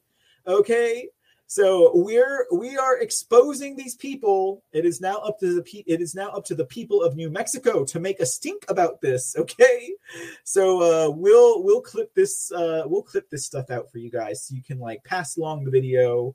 You know, check us out at the uh, podcast anchor.fm slash the C report. Uh, so you can hear this broadcast anytime you want. Of course, if you are listening on the podcast side, make sure you check us out live go over to the creport.com um, or uh, get an account over at the foxhole.app or uh, follow, subscribe to us over at twitch.tv. And, uh, you know, you guys, you will get what you want out of this. I hope, I promise. Okay, so let's finish talking about this ridiculous article before we move on, guys. Okay, we got, ah, we'll try and wrap it in about 30 more minutes or so. Um, the board voted unanimously to certify the results of the 2021 regular local election. The consolidation of local elections in a statewide regular local election continues to show its success as voter turnout continues to surge and more and more municipalities participate. Secretary of State Toulouse Oliver said, Of course, you know, uh, putting drop boxes that operate 24 hours a day uh, seven days a week. I'm sure that is a great way to raise your voter turnout, right? Uh, and in some instances, to uh, have your turnout uh, 100 more than 100% in your precincts, which makes no fargan sense, ladies and gentlemen. Well, you see, these secretaries of state Oh, they are far beyond treason, ladies and gentlemen. it's no laughing matter, and yet still I find myself laughing. Um, okay, let, that was from the Daily Post. Let's see what else we got here. Okay, we already did this automatic recounts one, so we're not going to do it again. Let's take a look. Santa Fe City Manager steps down. Uh, we'll, we'll go and skip over that one. And New Mexico Supreme Court sides with GOP in fight with clerks over COVID 19 mail in voting. Now, that's interesting considering that their Chief Justice to the Supreme Court of New Mexico sits on the Board of Canvassers. Let's see what this uh, article has to say. When did it come from? From whence did you come? Article. Uh, April 15, 2020. So we're looking at over a year ago. All right.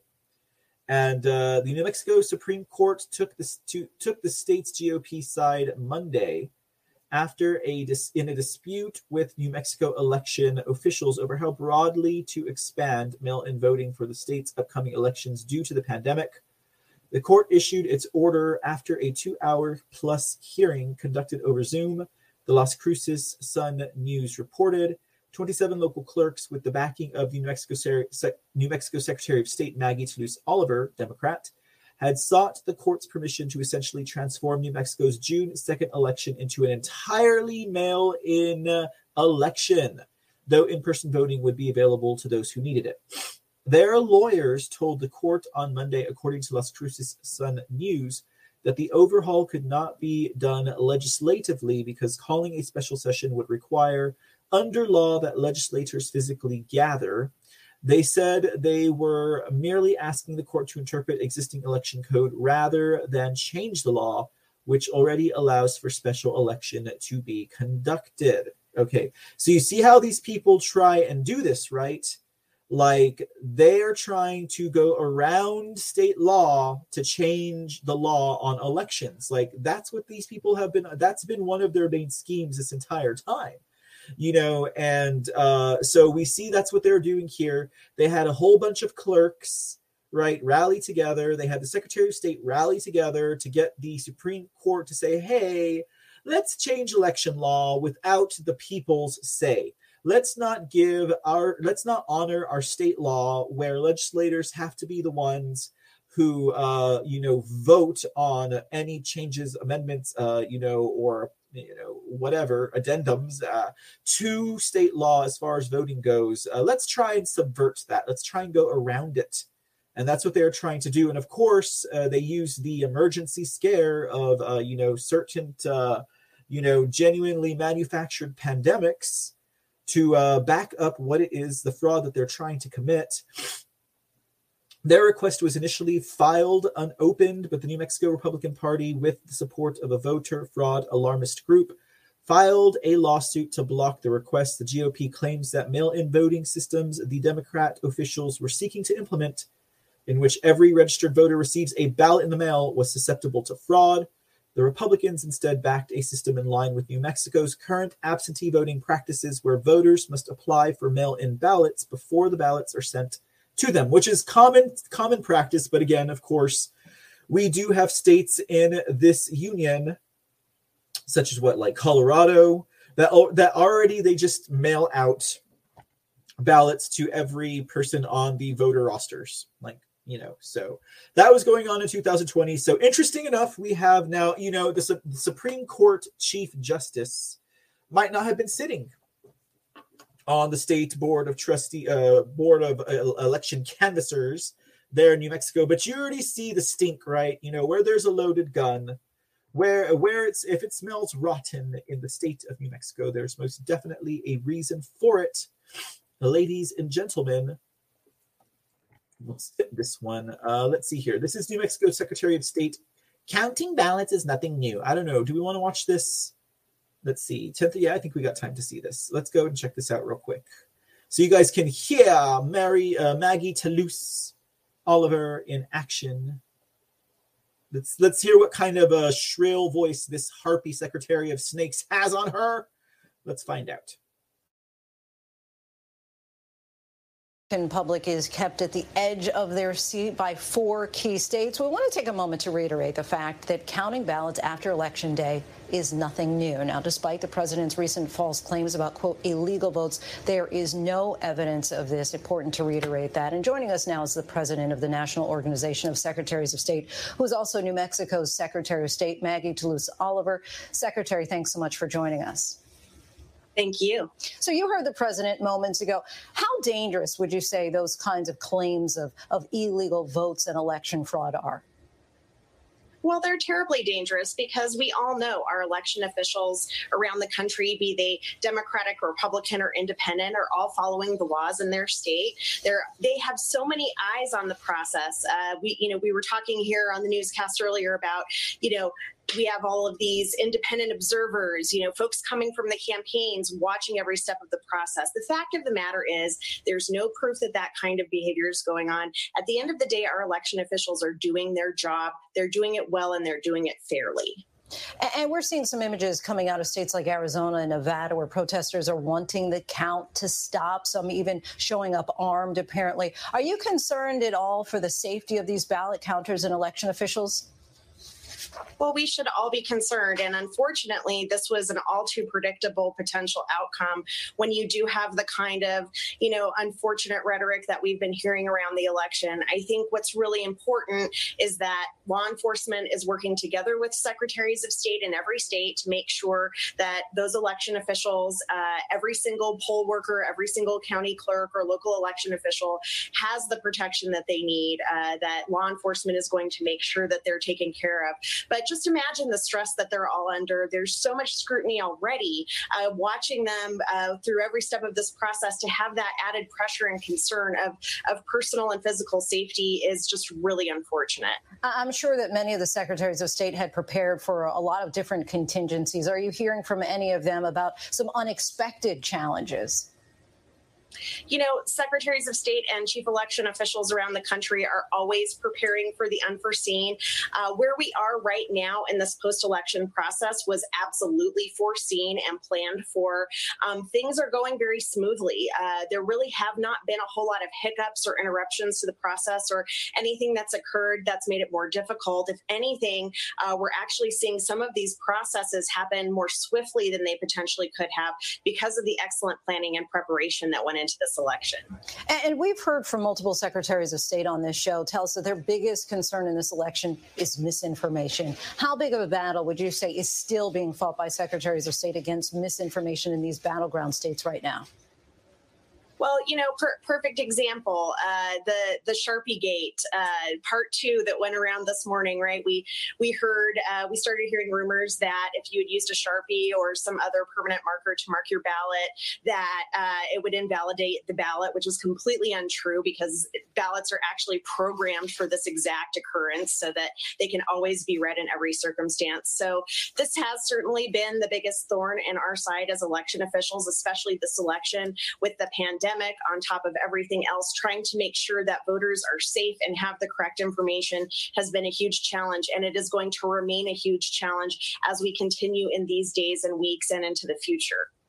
And to end on a somewhat lighter note, currently three out of the four states being watched have female secretaries of state. This year marks 100 years since some women were given granted the right to vote. How does that make you feel about progress women in office have made in this country? I, I'm personally incredibly proud. These are all close friends and colleagues of mine. They're doing incredible work uh, and they're doing it with amazing patience and clarity and focus. Uh, they're really able to get this incredibly important job done and they're staying cool under the pressure. And I just want to, uh, to all of those ladies, say thank you so much for what you're doing. And we're all here for you. Secretary Maggie Toulouse Oliver, thanks so much for your time. We appreciate it. What an interesting interview, huh, ladies and gentlemen? Do you catch all of the lies and malarkey coming out of this woman's mouth? Now, uh, you guys might have also noticed the uh, the video footage that was coming out of this article. So, uh, this was uh, an election night 2020 actual live interview that we just watched where they're already talking about the challenges that they are going to face as secretaries of state, ladies and gentlemen, uh, and and they're talking about uh, you know how Trump is uh, you know calling out all this voter fraud and what they're going to do about it, and of course we heard here on election night where they were already talking about Sharpie Gate. I'm pretty sure some of you guys noticed. Now that happened in Arizona Apparently, it must have happened over in New Mexico also. And we now know, thanks to the forensic audit in Arizona, that Sharpie Gate was indeed real, okay, because they were not using approved paper stock ballots. Now, the approved, the certified paper stock ballots, or the paper stock for the ballots that they use for elections, were not being utilized uh, by all precincts during this election, okay, in uh, Arizona. Now, that's as far as we know about Arizona and Sharpie Gate. So they had they had the wrong paper. It was being printed on some of these ballots in order to uh, whatever the intentions were, but they did most uh, they did most definitely invalidate whenever these uh, these uh, ballots went through the voting machine. So that was an outright lie here on election night that they were already getting ahead of the story. And isn't it interesting? Uh, don't ask me why, ladies and gentlemen. All of these women look the same. And of course, you had the um, you had the anchor there buttering up Maggie Toulouse Oliver because she's a woman. You see what happened when they put in women into the secretaries of snake state position? Do you see what happened, ladies and gentlemen? Nothing good. Nothing good. Okay, let's go ahead and uh, get past this one. Okay, so let's talk. Oh, this is this is the uh, Maggie Toulouse Oliver uh, website about the Secretary of State. We're not going to look at it, uh, but that's her website. Now, she was me- uh, the anchor here in this one actually mentioned, okay, actually mentioned the National Association of Secretaries of State. So this woman's giving us a tip off, okay? They are identifying their organization. I would say this is the arch nemesis to uh, Jim Marchant's coalition of secretaries of state. Uh, the coalition of secretaries of state of America First Secretaries of State, ladies and gentlemen. They um, are uh, the answer to the National Association of Secretaries of State. They are the answer to the George Soros Secretaries of State project. Okay. Uh, let's see here. So I want to get us over to that. Um, that's from 2016, so we won't worry about it. Okay, so here we go. Let's start off with ooh, what are we doing here? Okay, we're gonna go to. Let me get uh, let me get this uh, other page up real quick. That I think will be far more useful, ladies and gentlemen. I'm gonna leave him. Let me get rid of some of these uh, pages here. Uh, we'll leave her there. We'll take this off. Uh, we'll take this off. We'll take this off. We'll take this one off. We'll take this off. We'll take this off. We'll take this off. Just just clearing up the browser here, guys. We'll take that one off since we already watched it. Uh okay, we'll take that one off. What was this one? Yeah, we'll take this one off. Okay, very good, very good, very good. Let me uh take that off. Sorry, guys. Uh, oh, that was another attack one. That was another. Well, maybe we'll get to that one in a little bit. Uh, but what I want to do now is look up. Oh well, what do you know? It's already here for the most part. National Association of Secretaries of State. Let's take another look at this uh, organization, ladies and gentlemen, before we get too far ahead of ourselves we'll uh we'll wrap up with this uh we'll wrap up with this cliffhanger tonight ladies and gentlemen okay we'll wrap up with this cliffhanger for the second part of the secretaries of snakes episode for the C Report live digs guys i hope you guys have enjoyed today's episode and that it has been uh, it has been uh, fruitful and enlightening that it has been educational and fun as well uh, and I thank you all for joining us again if you were with us live tonight. Uh, but let's look at this. We're gonna we're gonna end on a cliffhanger here, guys. We're gonna end on a cliffhanger, okay? Because uh, we've got a lot more digging to do into the secretaries of state that have gone rogue, that are renegades, that are committing committing treasonous acts and certifying fraudulent elections. This, ladies and gentlemen, is the Viper's Den this, lady gentle, ladies and gentlemen, is the organization so nice they had to kill off the first one and go into hiding under the name of another one. This, ladies and gentlemen, is the National Association of Secretaries of State. Okay. All right. Let's take a gander, guys. And uh, yeah, I think you guys are going to enjoy this. Welcome to the NASS, the nation's oldest nonpartisan professional organization for public officials, founded in 1904, they say. Founded in 1904 the same year as my favorite type of vanilla, 1904 vanilla, ladies and gentlemen. The National Association of Secretaries of State is the oldest nonpartisan professional organization in public affairs. Membership is open to the 50 states, the District of Columbia, and all U.S. territories meet uh, the corporate affiliates that support the organ. Oh, this looks like fun. Okay, we'll look at that in a minute.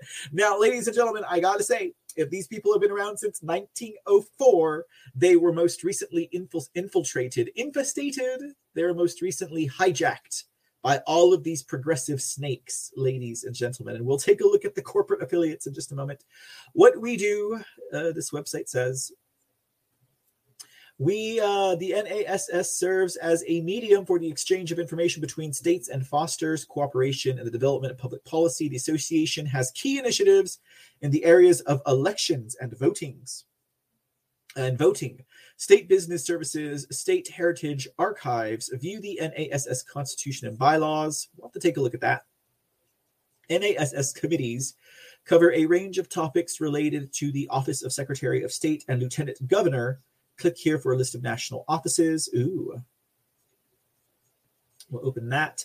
The organization also has two memberships, uh, membership sections of state government professionals, administrative codes and registrars, and the notary public administrators. Very interesting.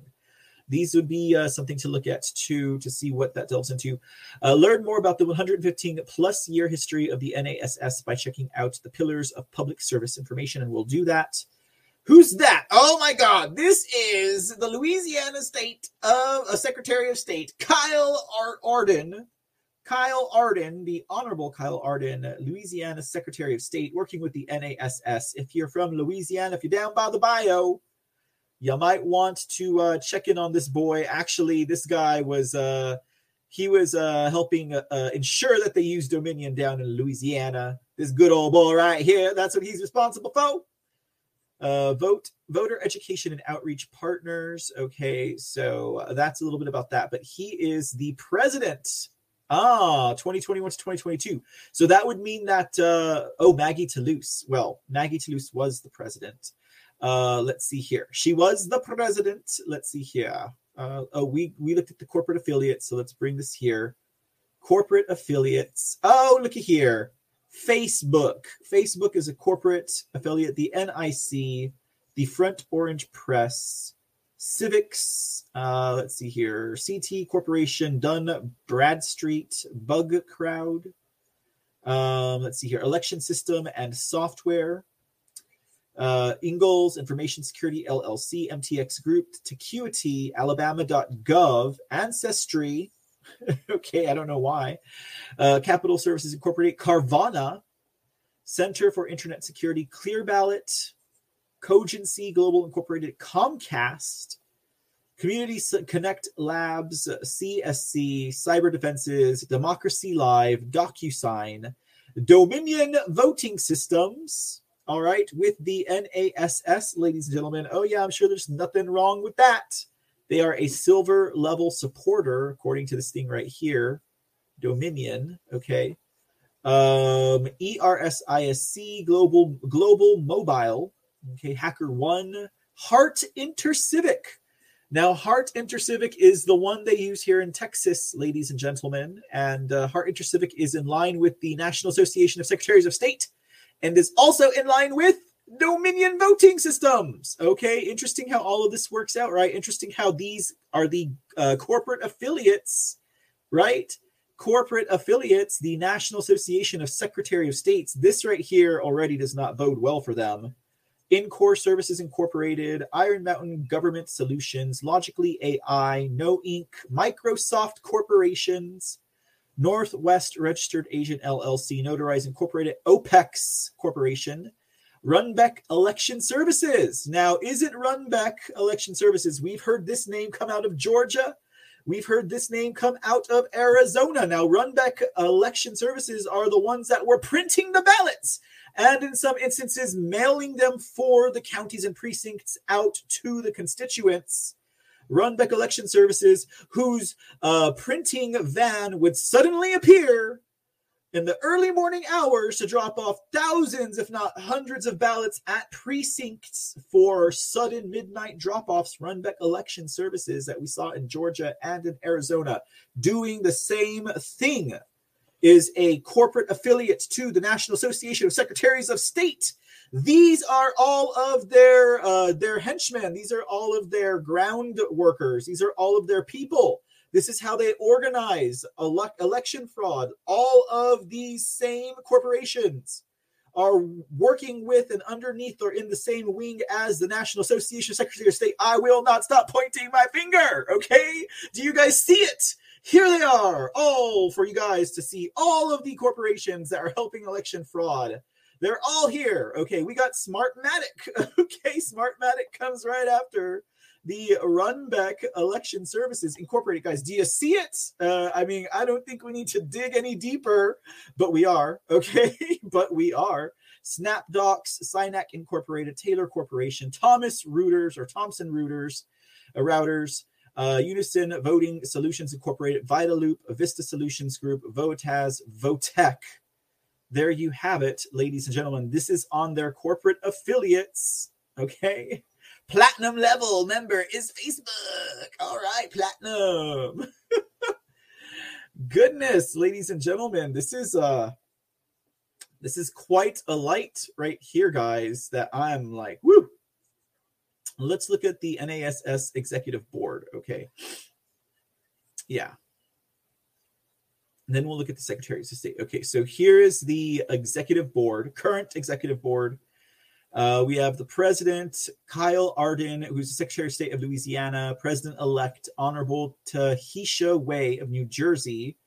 Scott Schwab is a treasurer, Kansas, Laurel Lee. So these are all secretaries of state. Laurel Lee is the uh, Secretary of State of Florida. Okay.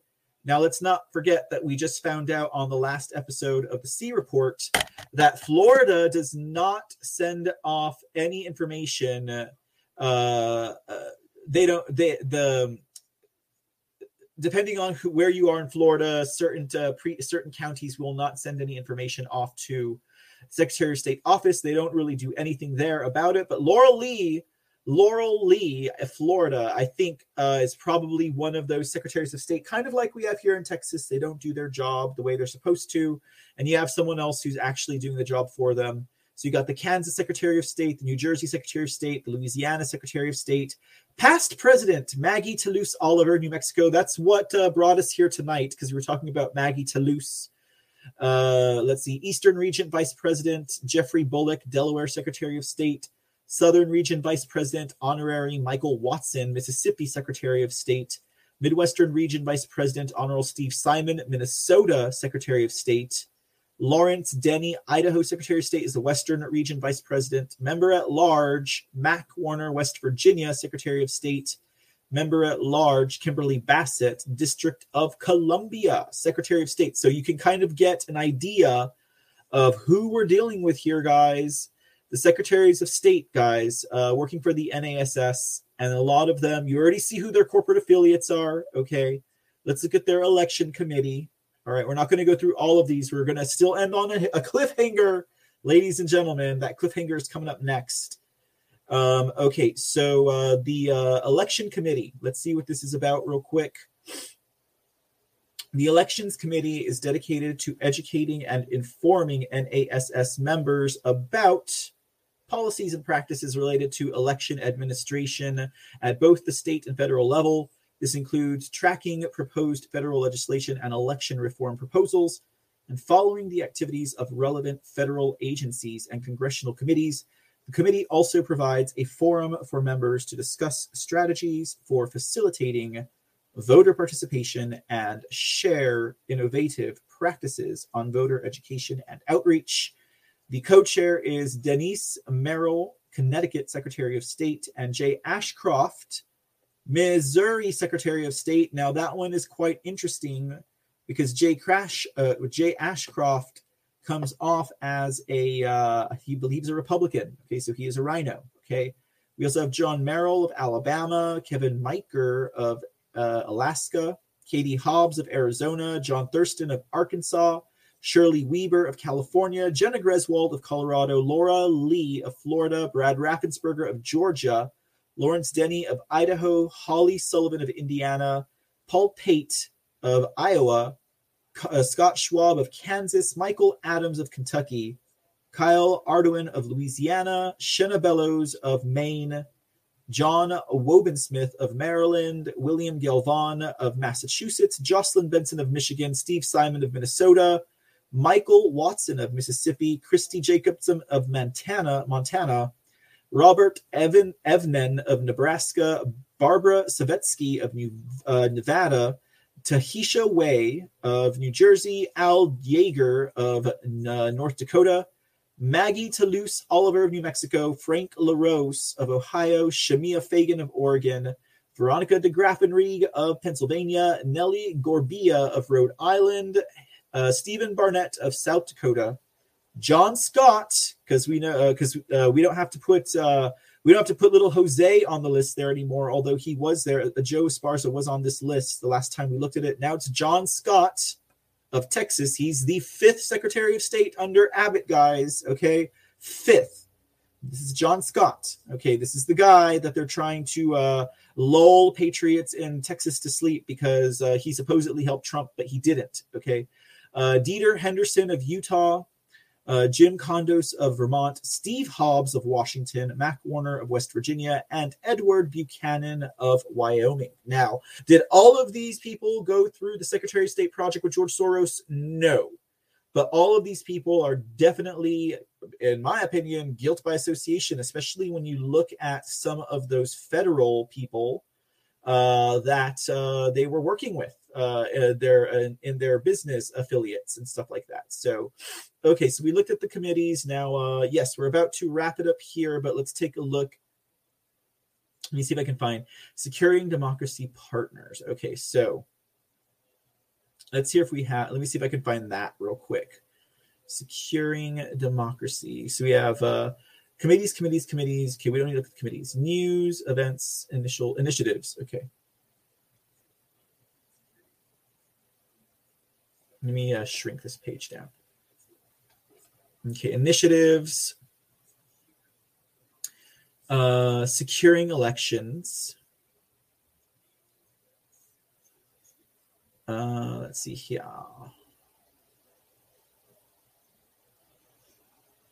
I want to see if they have a link here. Otherwise, we'll just jump straight to it.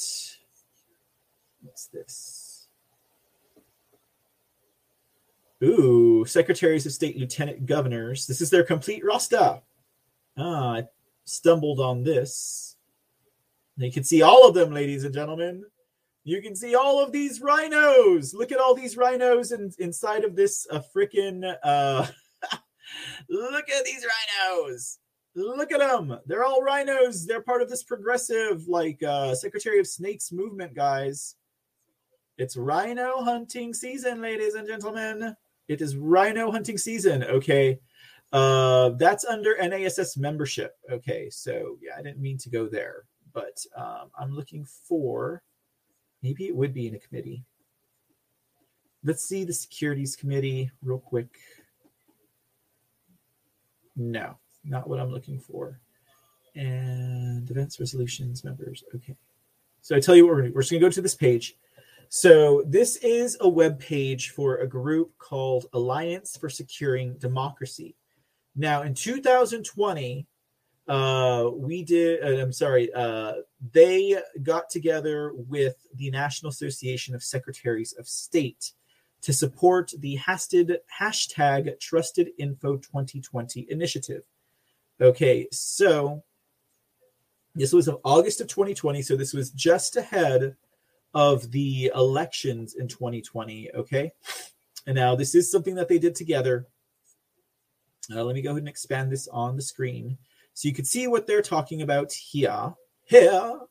Okay. It says uh, the Alliance for Securing Democracy Partners with the National Association of Secretaries of State to support Trusted Info 2020 initiative. Okay. Now this is going to go to uh, lend more evidence about who these people work with and who they are associated with. Washington, D.C., ahead of the 2020 general election, the Alliance for Securing Democracy at the German Marshall Fund of the United States is partnering with the National Association of Secretaries of State to promote their hashtag Trusted Info 2020 initiative, a year long voter education effort. As election processes are likely to change between now and November, assuring voters know where, when, and how to vote is more important than ever. The goal of Trusted Info 2020 is to communicate to the American people that election officials are a trusted source for credible, and accurate election information by directing voters to the election officials' websites and social media pages.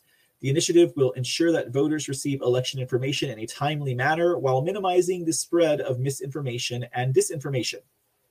Um, so, so Maggie Toulouse Oliver, who was then the president of the NASS, said, Having the Alliance for Securing Democracy as a hashtag Trusted Info 2020 partner helps amplify state and local election officials as the trusted sources for election information.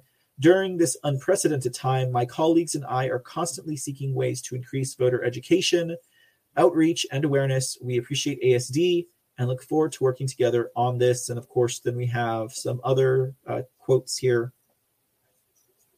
so uh, there's that now. So now one's wondering, well, who is the Alliance for Securing Democracy? Uh, one thing of note that I found very interesting is the Alliance for Securing Democracy, uh, this uh, nonprofit group that is working with the secretaries of state on a hashtag trusted info campaign. Uh, they have their target set on the Alternative for Deutschland political party, whom we've talked about here at the C Report as being uh, being the conservative national uh, nationalist type of uh, um, Germany first political party. Uh, they're basically like an America First, MAGA, you know, conservative America First, you know, patriot. That's Alternative for Deutschland. Okay, now, uh, Alternative for Deutschland, the members of this political party, the leaders of this political party, are also, uh, you know, um, allies of uh, President Bolsonaro of Brazil, as well as President Trump. Okay, so we see that this Alliance for Securing Democracy is attacking them in this article. It says interest alignment. The appeal for uh, RT Deutsch, which is uh, routers, routers, with supporters of the alternative for Deutschland, it says the alignment of interest between the German right wing party Alternative for Deutschland and Russia's f- flagship German language media outlet RT. Oops, sorry. Let me uh, let me go and expand that. RT Deutsch or Deutsch is both well documented and unsurprising given the Kremlin's penchant for supporting divisive, radical, or fringe political movements in the West.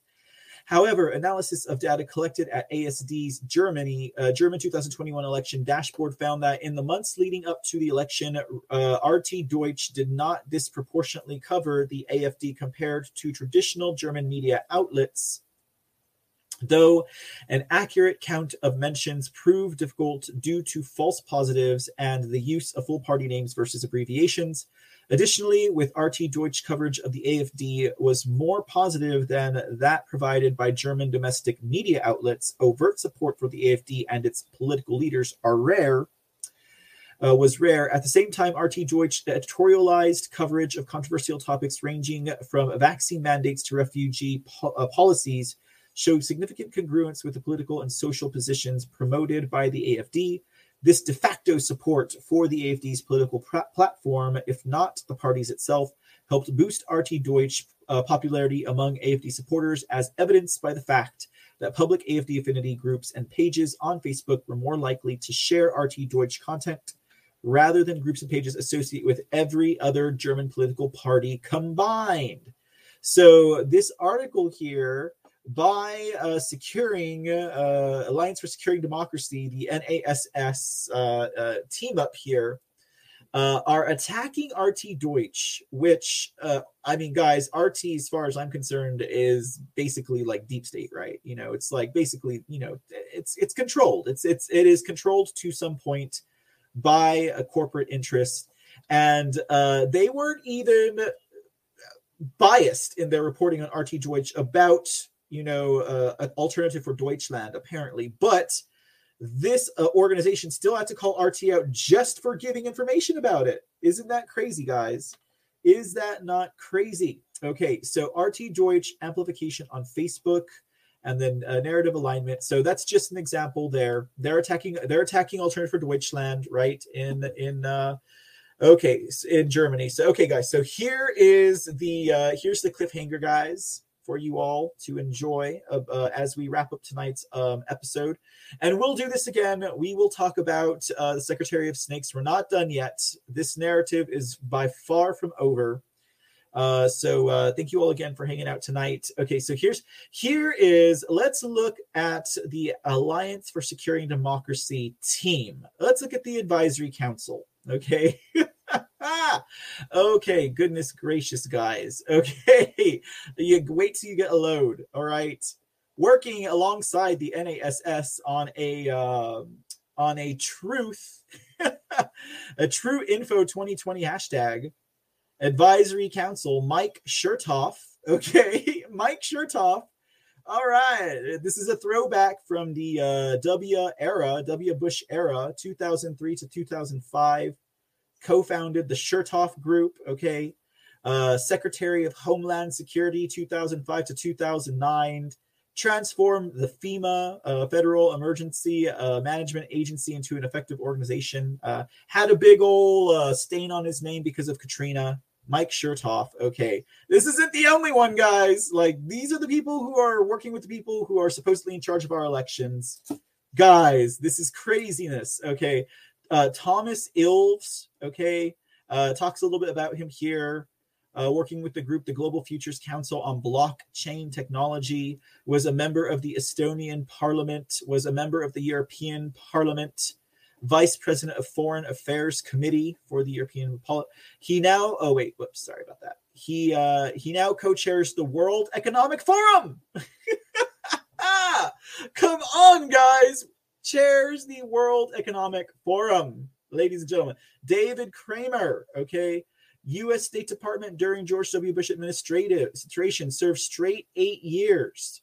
He was a uh, member of the fellow at the German Marshall Fund. Okay, these guys are heavy, heavy deep state, deep state Illuminati. No, not even deep state elitist guys. These guys are in deep. Okay, this is who your NASS is working with. Bill Kristol, of all people. Can you believe this, guys? Like, these are big names at the Securing Democracy Alliance, right? The Securing the Alliance for Securing Democracy. These are heavy, heavy, heavy deep stater names, ladies and gentlemen. Like, these are, don't get too much deeper than these guys. There's like maybe a few more levels, right? Ahead of these guys. Rick Leggett, okay? National Security Agency, where he serves as deputy director from January 2014 until 17. Mike McFaul, all right, served for five years in Obama administration, first as special assistant to the president and senior director for Russia and Eurasian affairs. National Security Council at the White House from 2009 to 2012, U.S. Ambassador to Russian Federation from 12 to 14. He's currently a professor. Okay. Mike Morell. Okay, another one, guys. This guy is the act. He was the acting director for the Central Intelligence Agency in 2011 and again in 2012 to 2013. He had previously served as the deputy director and director for intelligence at the agency. In his 30 years over at the CIA, Morell played a central role in the United States fight against terrorism its initiatives to halt the proliferation of weapons of mass destruction, and its efforts to respond to the trends that are altering the national landscape. Ladies and gentlemen, can we get any deeper? Oh, yes, we can. Ana Palacio, uh, an international lawyer specializing in international freedom, uh, international and European Union law. we won't dig into her too much, but guess who's next, guys? Guess who is next? Oh, it's good old John Podesta. John Podesta served as chair of Hillary for America prior to joining Hillary Clinton. We don't even need to go into John Podesta, guys. Check that out. Mike Rogers. Um, let's see. Marietje Schaake. Corey Shake. I don't know if those. Oh, Shock. Shayak and Shake. I don't know. Admiral Jim Stavridis, retired. Nicole Wong, that's the last one. So this is the organization that they worked with in 2020. Look at those deep staters, guys. Heavy, heavy, heavy, heavy deep staters, ladies and gentlemen. we close with Katie Hobbs, the uh, poster child for secretaries of Snake, of wenches, witches, wretches, wretches that should not be certifying elections when they ought not be certified. I hope you guys enjoyed tonight's live digs episode here on the C Report. A little bit different, a little bit casual, a little bit uh, just really kind of digging into some of this stuff. There will be a part three to the Secretaries of Snakes. I am pretty sure, ladies and gentlemen, uh, as we continue to dive into this topic, into the storyline, and we see just how corrupt. But now we can get at the root of that corruption, I guess you can say we can really look at uh, some of these players. Uh, so we can again now start to focus on getting rid of them, getting them out of office, and making sure that they get the heck out of town.